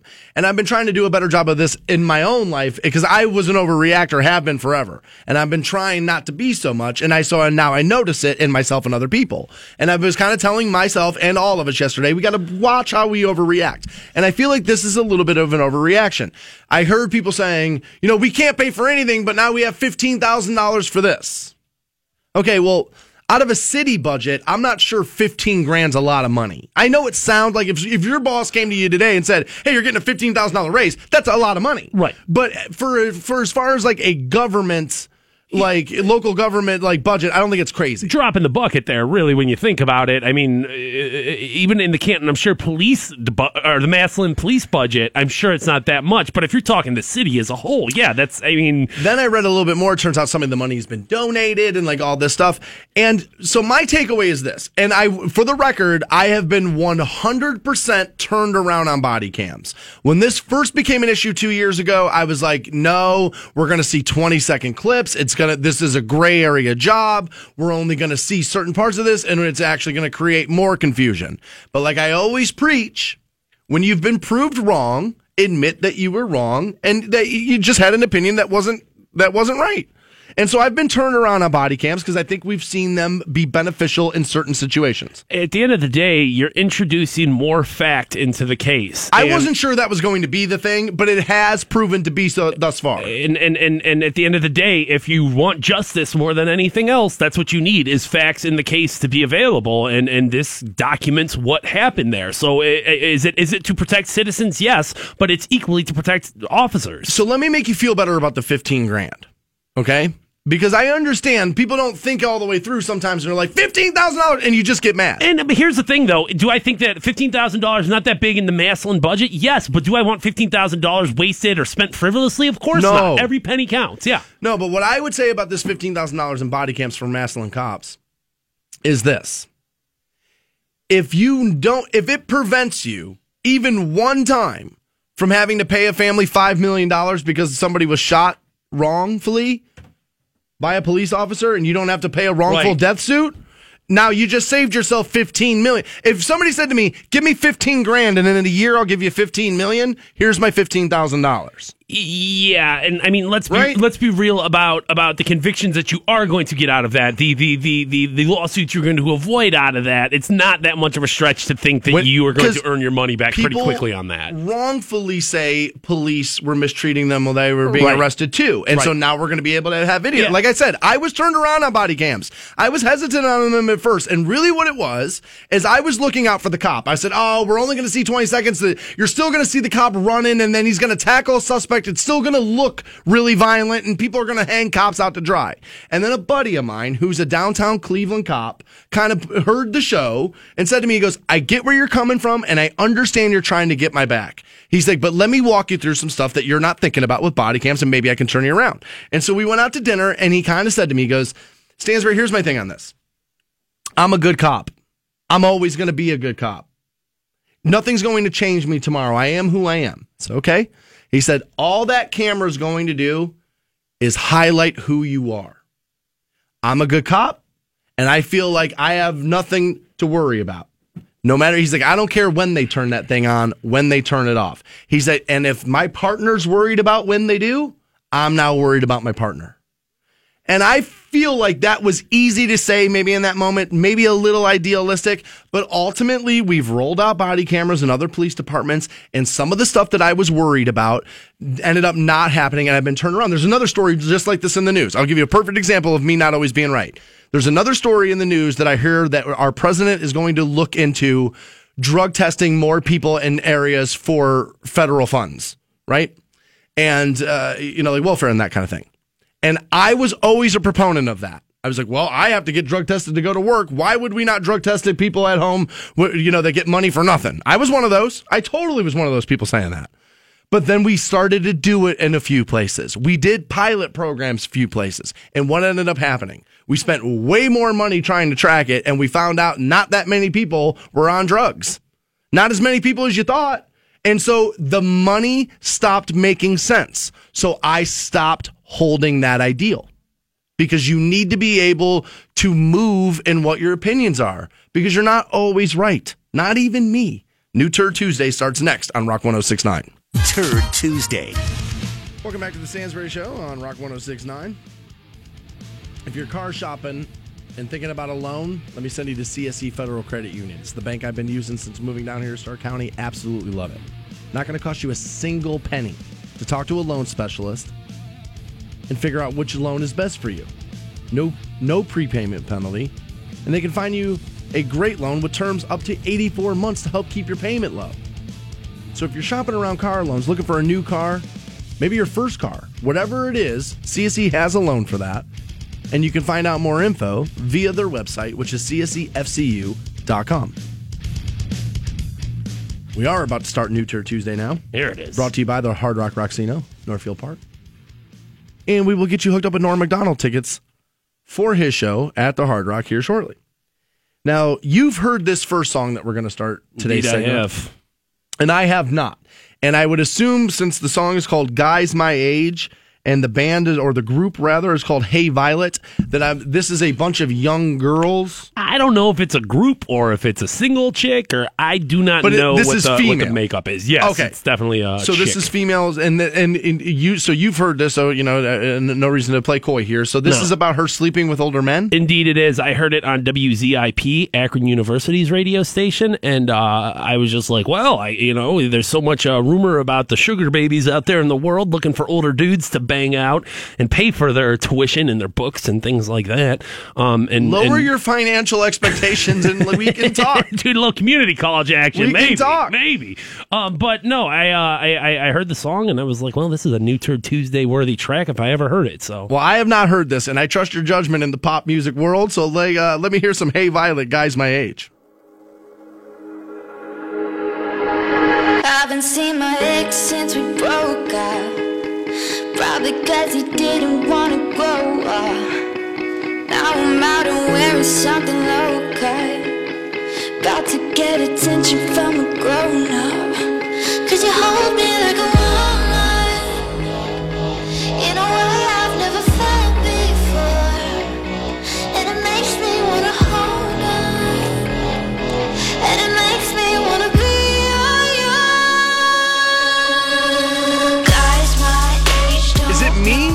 And I'm not knocking this because I think it's probably smart. Is sh this is a little bit like the female The Weeknd, right? Like she's, uh, I don't know. It sounds like this could be one of his songs.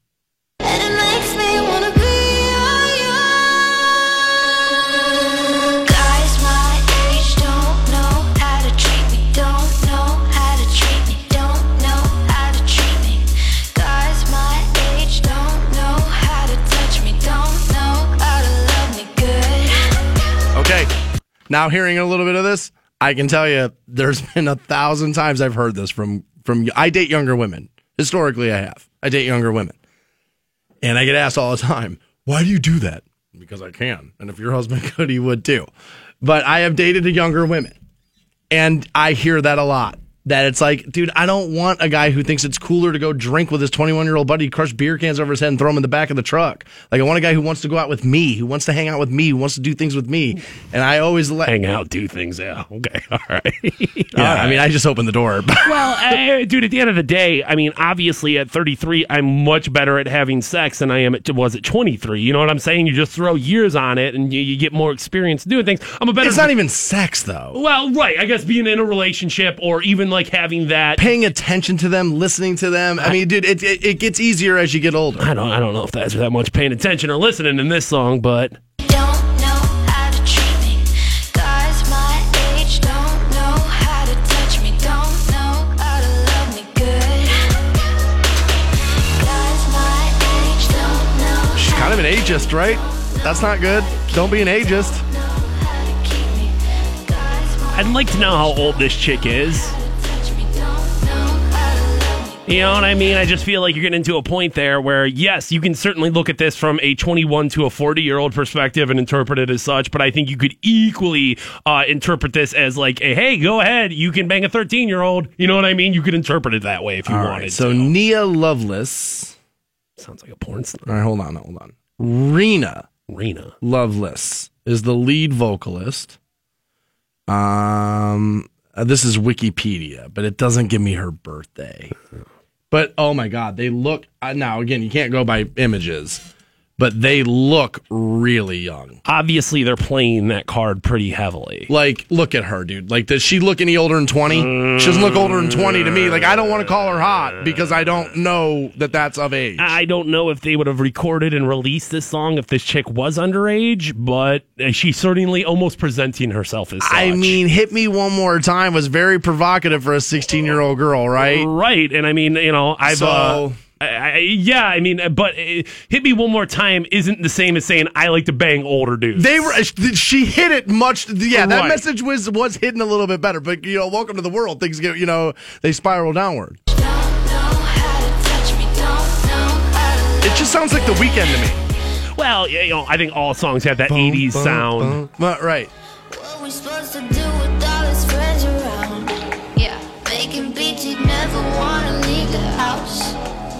Got an empty cushion on that sofa now.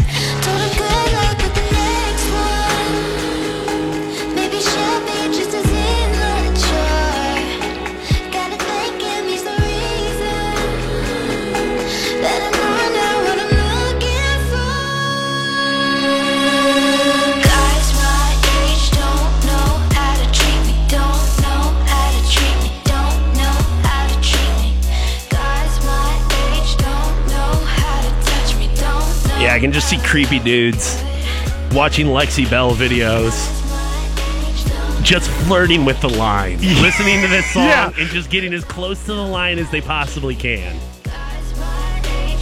I think the chorus is really good and it, it comes off very well. But to me, that could have been the chorus in some rapper song that she just sings.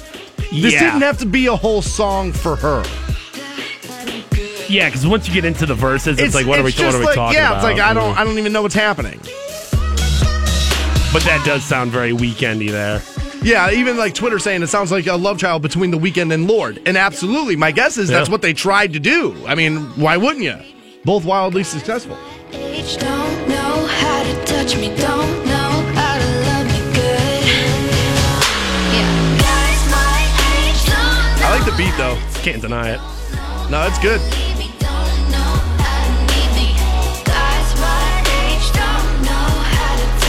New Hey Violet Guys My Age on New Turd Tuesday, brought to you by the Hard Rock Rocksino.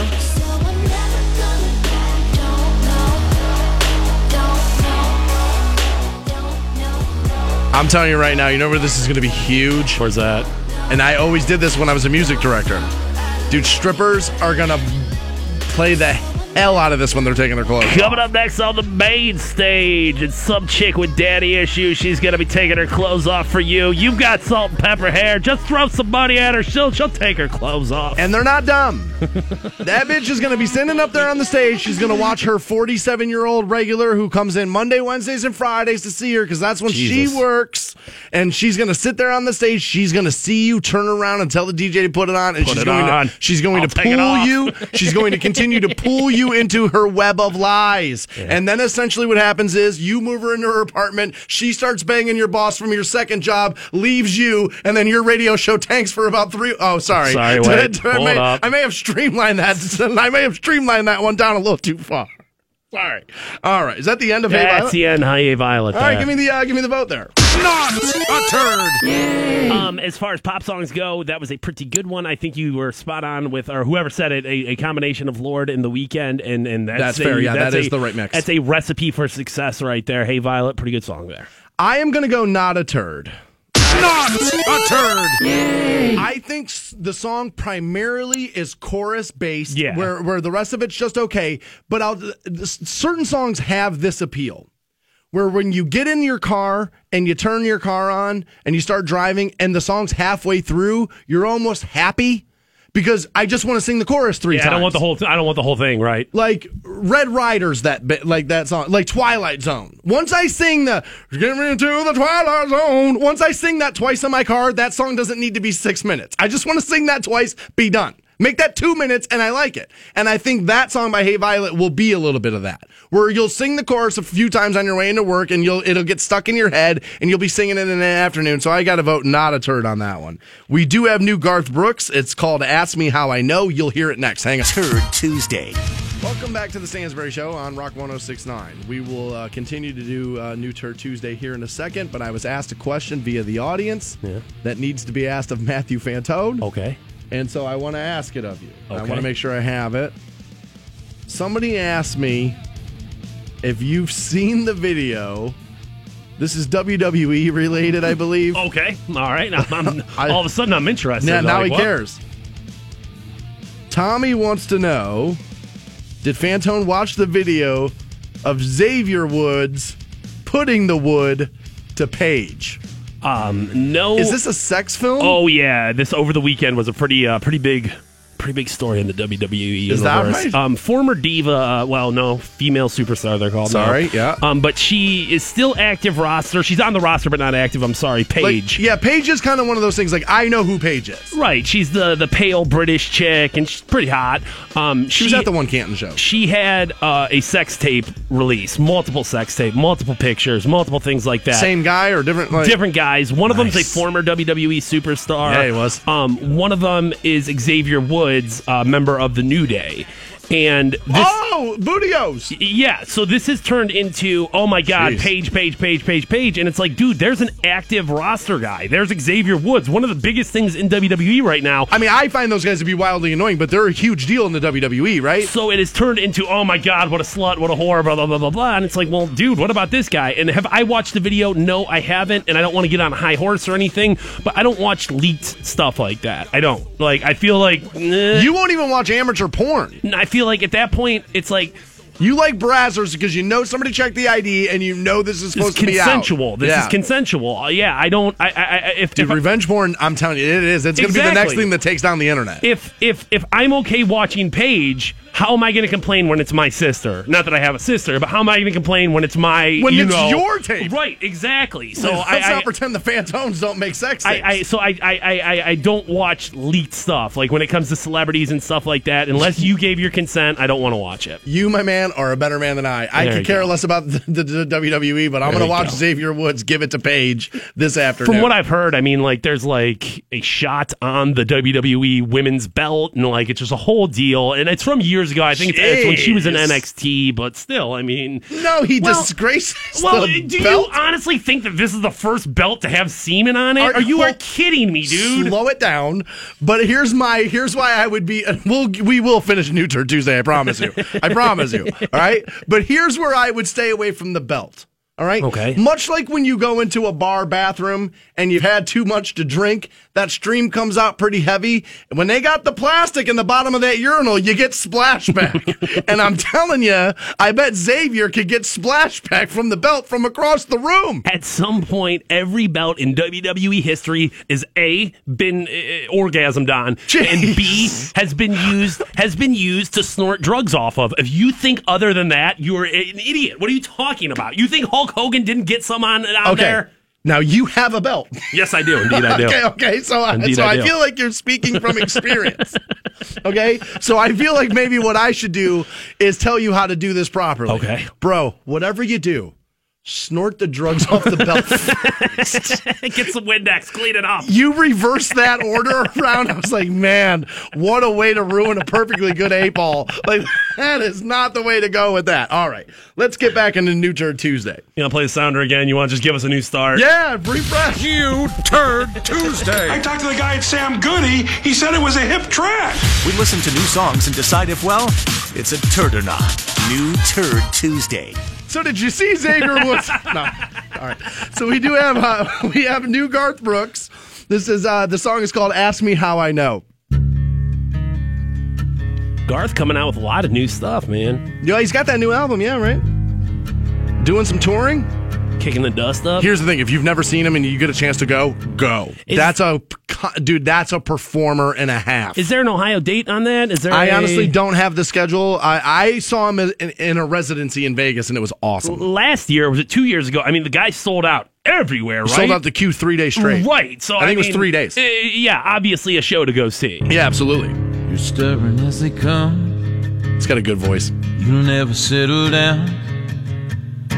You'll always be the one who doesn't stick around. You make all the rules.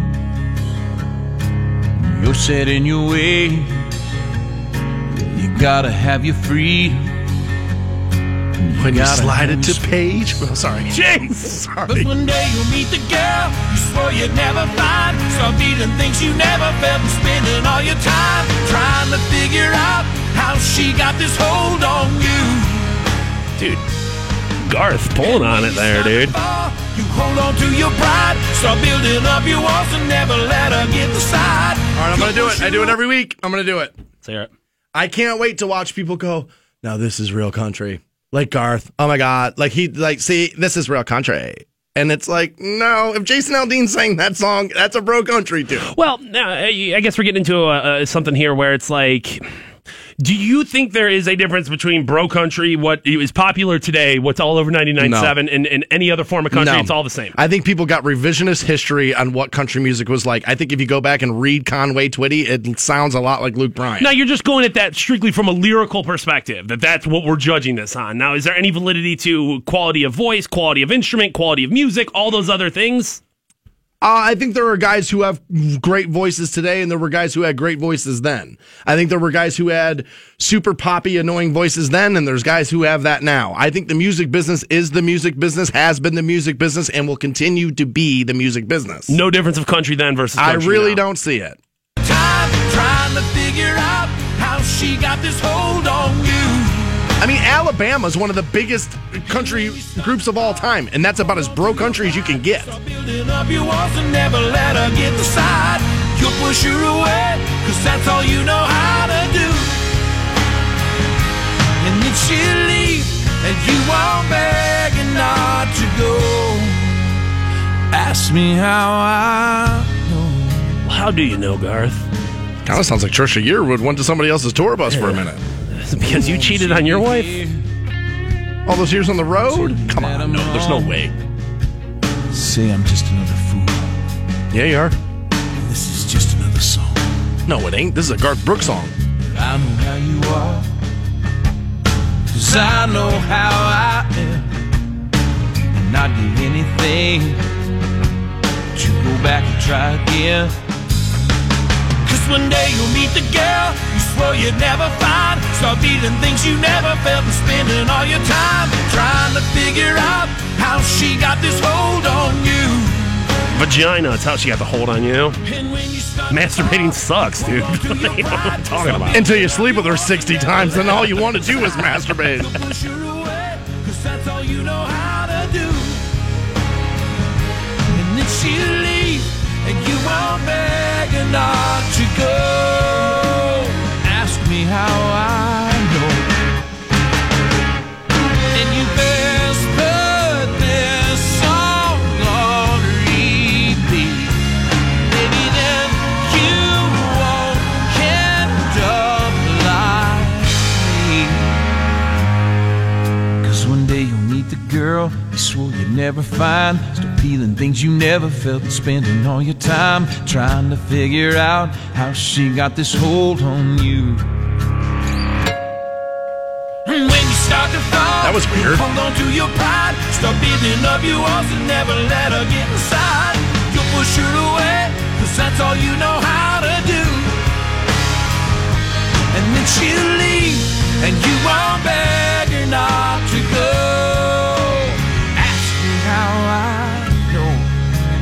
A lot of heartbreak Garth has faced. Ask me how I know. Cause man, I know.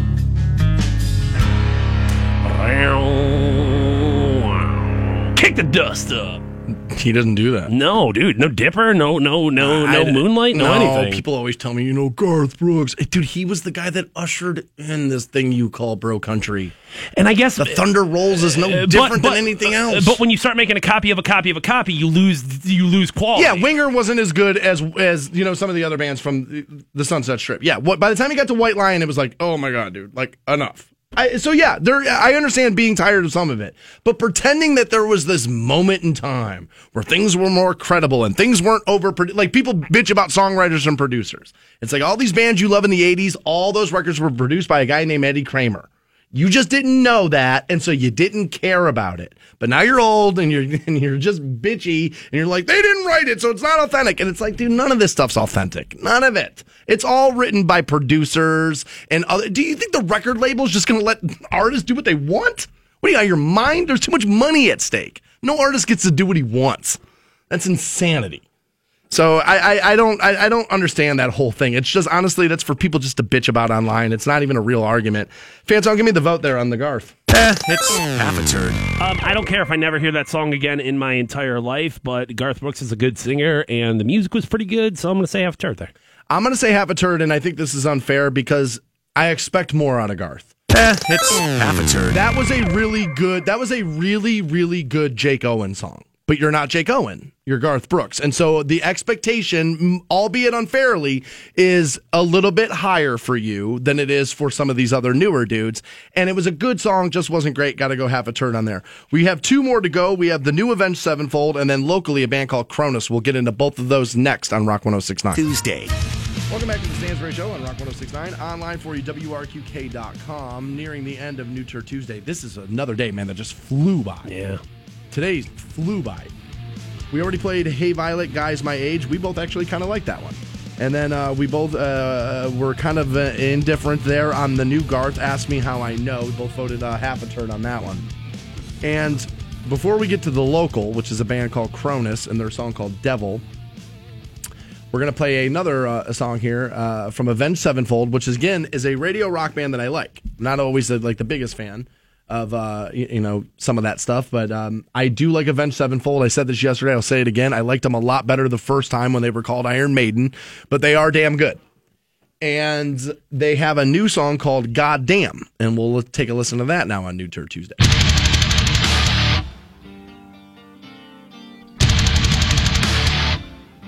Oh, showing off their depth. Are they gonna get deep now? Double drums and acoustic guitars. Do it.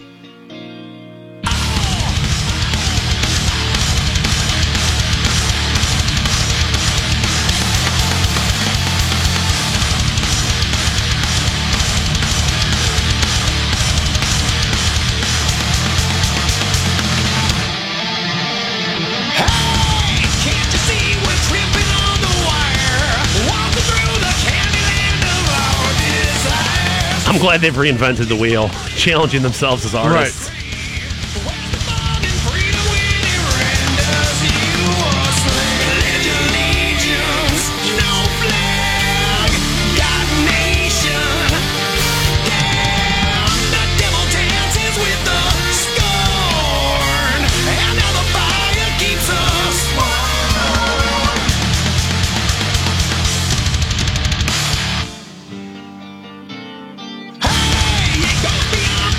Oh fuck. God. Yeah, dude. At this point, uh, we get it. You're Avenged Sevenfold. Like this sounds like every song they've ever recorded. I But mean, worse. Like Shepherd of Fire was good. yeah, copy of a copy of a copy.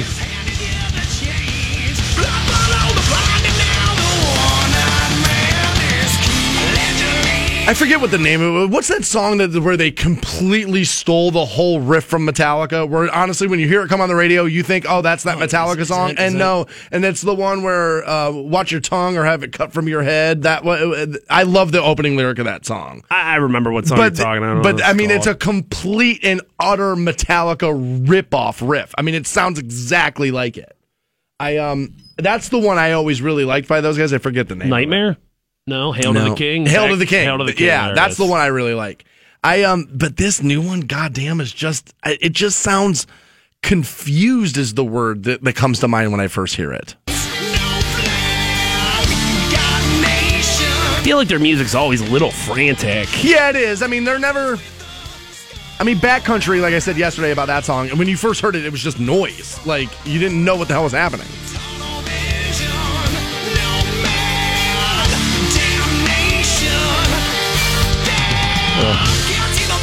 Nobody is more damned on the face of the planet than dudes in rock bands. Nope. Nobody. They got it tough, those dudes. Dude, just the most damned people.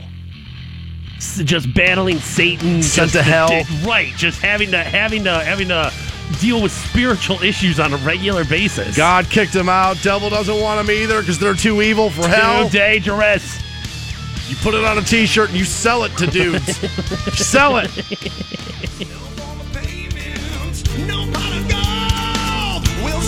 See, I like them better when they sound like this right here.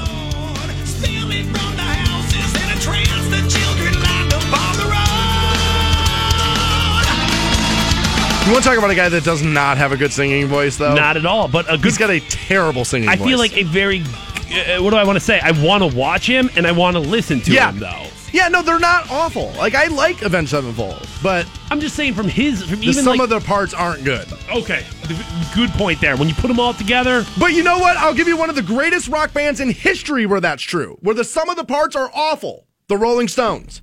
There's not a single dude in the Rolling Stones that's amazing at what they do. But you put them all together, and now you get magic that is the Rolling Stones. But Keith's not a great guitar player. Mick's not a great singer. Their drummer, Charlie Watts, is all right. I mean, he's good, but none of them are fantastic at what they do. But put them all together, now you got a pretty good thing. I'll give you another one. Aerosmith, very much the same thing. Nobody in that band is legendary at what they do, but you get them all together, and you get magic. Avenged Sevenfold them up very much the same way.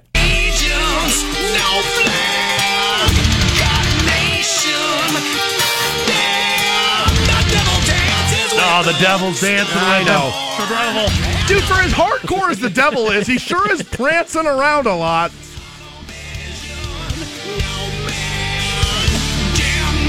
Damnation condemned. We're damned. They're sending me to hell. Notice how we keep making fun of rock bands for having the same subject matter over and over again? No, it's only country that does that. There is. God. Dude, the only thing that song needs is a fast forward button. Fantone, give me the vote there, buddy. It's a turd. Um, uh, now it's not uh, like I said a departure for Avenged Sevenfold, but it's a step down in quality. I mean, you're doing what you do. It sounded like every other Avenged Sevenfold. Yeah, you know it's them. just not as good. So yeah, that one was a turd, dude. I gotta go turd. It's a turd. Yeah, that was uh that was Stanky. unorganized noise and just mess. I uh Stanky. yeah, that was not very good. I uh, from from a band I like, that was not very good. Locally now, we have a we have a submission from our buddy Rob, who's in a band called Cronus. They have an EP out called Nemesis, and that's where we got this song, which is called Devil. Oh, there it is. Hold on. Do we have it? There, we it is. There it is. There Sorry, it I'm an idiot.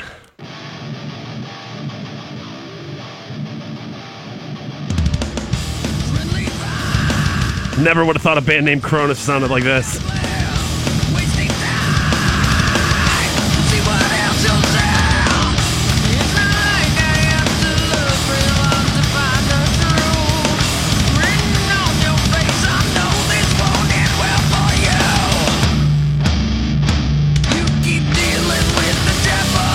See, there he is again. There he is again. That goddamn devil. He just keeps coming in stuff, man. These rock bands, they just can't stay away. Dude, why is it? Dude, you know what I mean? Like, ever notice? Dude, Katy Perry never comes in to play. The devil's never anywhere Satan near has Katy not been Perry. a problem, no. Dude, Rihanna, not- Beyonce, no. Adele, all No. of them. They all get to make millions of dollars, sing about love, and the devil never comes anywhere. But apparently, the moment you plug in a guitar, the devil's like, here. And is it part of imagery to sell it to you? Maybe that's what it is.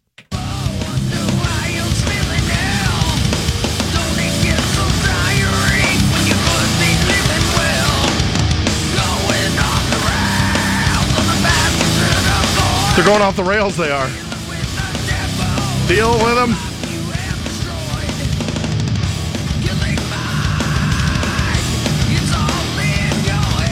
I like the way that sounds, though. It's already better than Avenged Sevenfold. That's saying a lot. I Hats mean, off to you guys there. Um, and obviously a little bit of a buffer zone for the uh, quality of production. Yeah, for anytime you play a local, you got to understand. Yeah, again, Eddie Kramer's not at the board for that.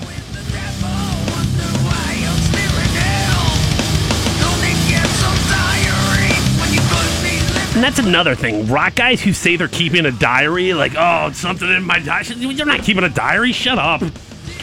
I posted it all on Facebook. I mean, that's going to be the the next like uh, issue of the songs. Owner of Heritage Tattoo Company, Rob is. Yeah, Rob is uh, the owner of Heritage Tattoo. Very Company. talented tattoo artist. yeah, they are actually. They do good work over there. It's Heritage Tattoo Company. See, if you're in a band and you own a business, that's probably the best way to send the songs. We'll prop you up. Don't worry. There you go. God, I sent this to you because it was two and a half minutes long. Why does it feel 10 minutes?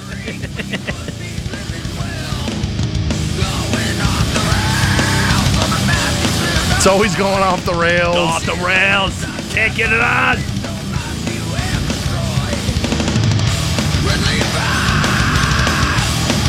That dude can scream, though. Let me see here. Um, the the vocals is listed as Crystal Stewart. Now I'm not judging, but I've never met a dude named Crystal before. Neither have I. I kind of Rob introduced me to your I, I dude. I kind of want to meet a dude named Crystal. I uh, that's weird. I don't. I'm not not. I, I mean, maybe there's something going on there. There's stage names. There's all kind of stuff. You know, you never know. Give me the vote there on the on the Cronus Devil. Not a turd. Um, kind of what I expected out of out of Cronus. This was the first time I've heard them. I've heard of them plenty of times. Um, and and that was what I wanted it to be: loud, aggressive, and and and, and kind of angry. So that's uh, it's a two thumbs up from the tall guy here. Yeah, I'm gonna have to go not a turd on that one as well. I like the way Not a turd. I like the way that dude screams in that song a lot. yeah. And honestly, on coming off, uh, oh my god, Rob just wrote in. That's a woman. Dude, run a little bit of that back for me one more time. Stand by here. Let me. Is it really? Let me. Uh...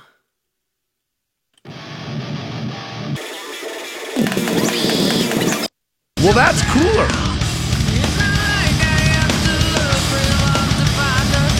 Yeah, it is. That's a chick.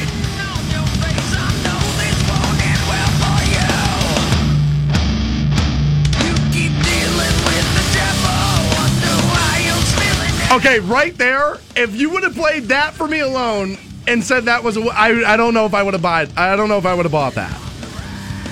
I, dude, I kind of like him more now. Yeah. I like him more now.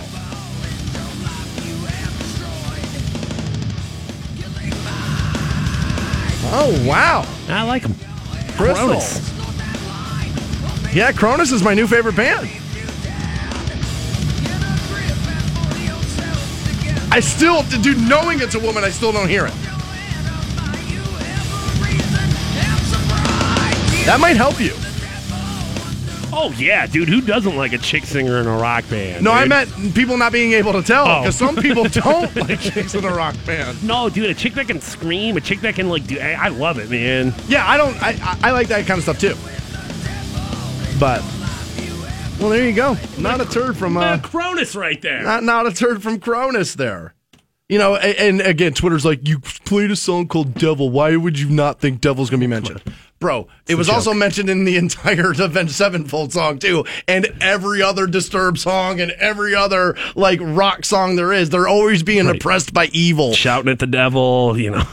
Right. Devil's holding them down, devil holding them back. Yeah, dude, okay, it's Because a joke. it being scary to your parents has sold records since Jim Morris. Put some skulls on it. Just put some skulls on it. Kids will love it. They're dumb. They don't know. Dude, Danzig put out the same Jeez. record 150 times straight. well, it says devil in the song title. Why wouldn't you think that? You Come know. on, come on. Come on. Let's still be friends. Don't hate us. We are done for the day, though, right? Yeah, it does it. You want to do any more? I don't. I'm, I'm good. No, dude, I want to go home, watch Xavier Woods put it to Paige. I don't care, dude. I'm not like you. Jeez. I'm watching revenge porn. There you go. It's awful. There Take me to go. jail. Every day, you know what I mean? But I gotta see that. Booty O's getting it. I gotta, dude, I gotta. Dude, I I hate the WWE, but I gotta see it. I'm watching it from a work computer too. I'm going rogue today.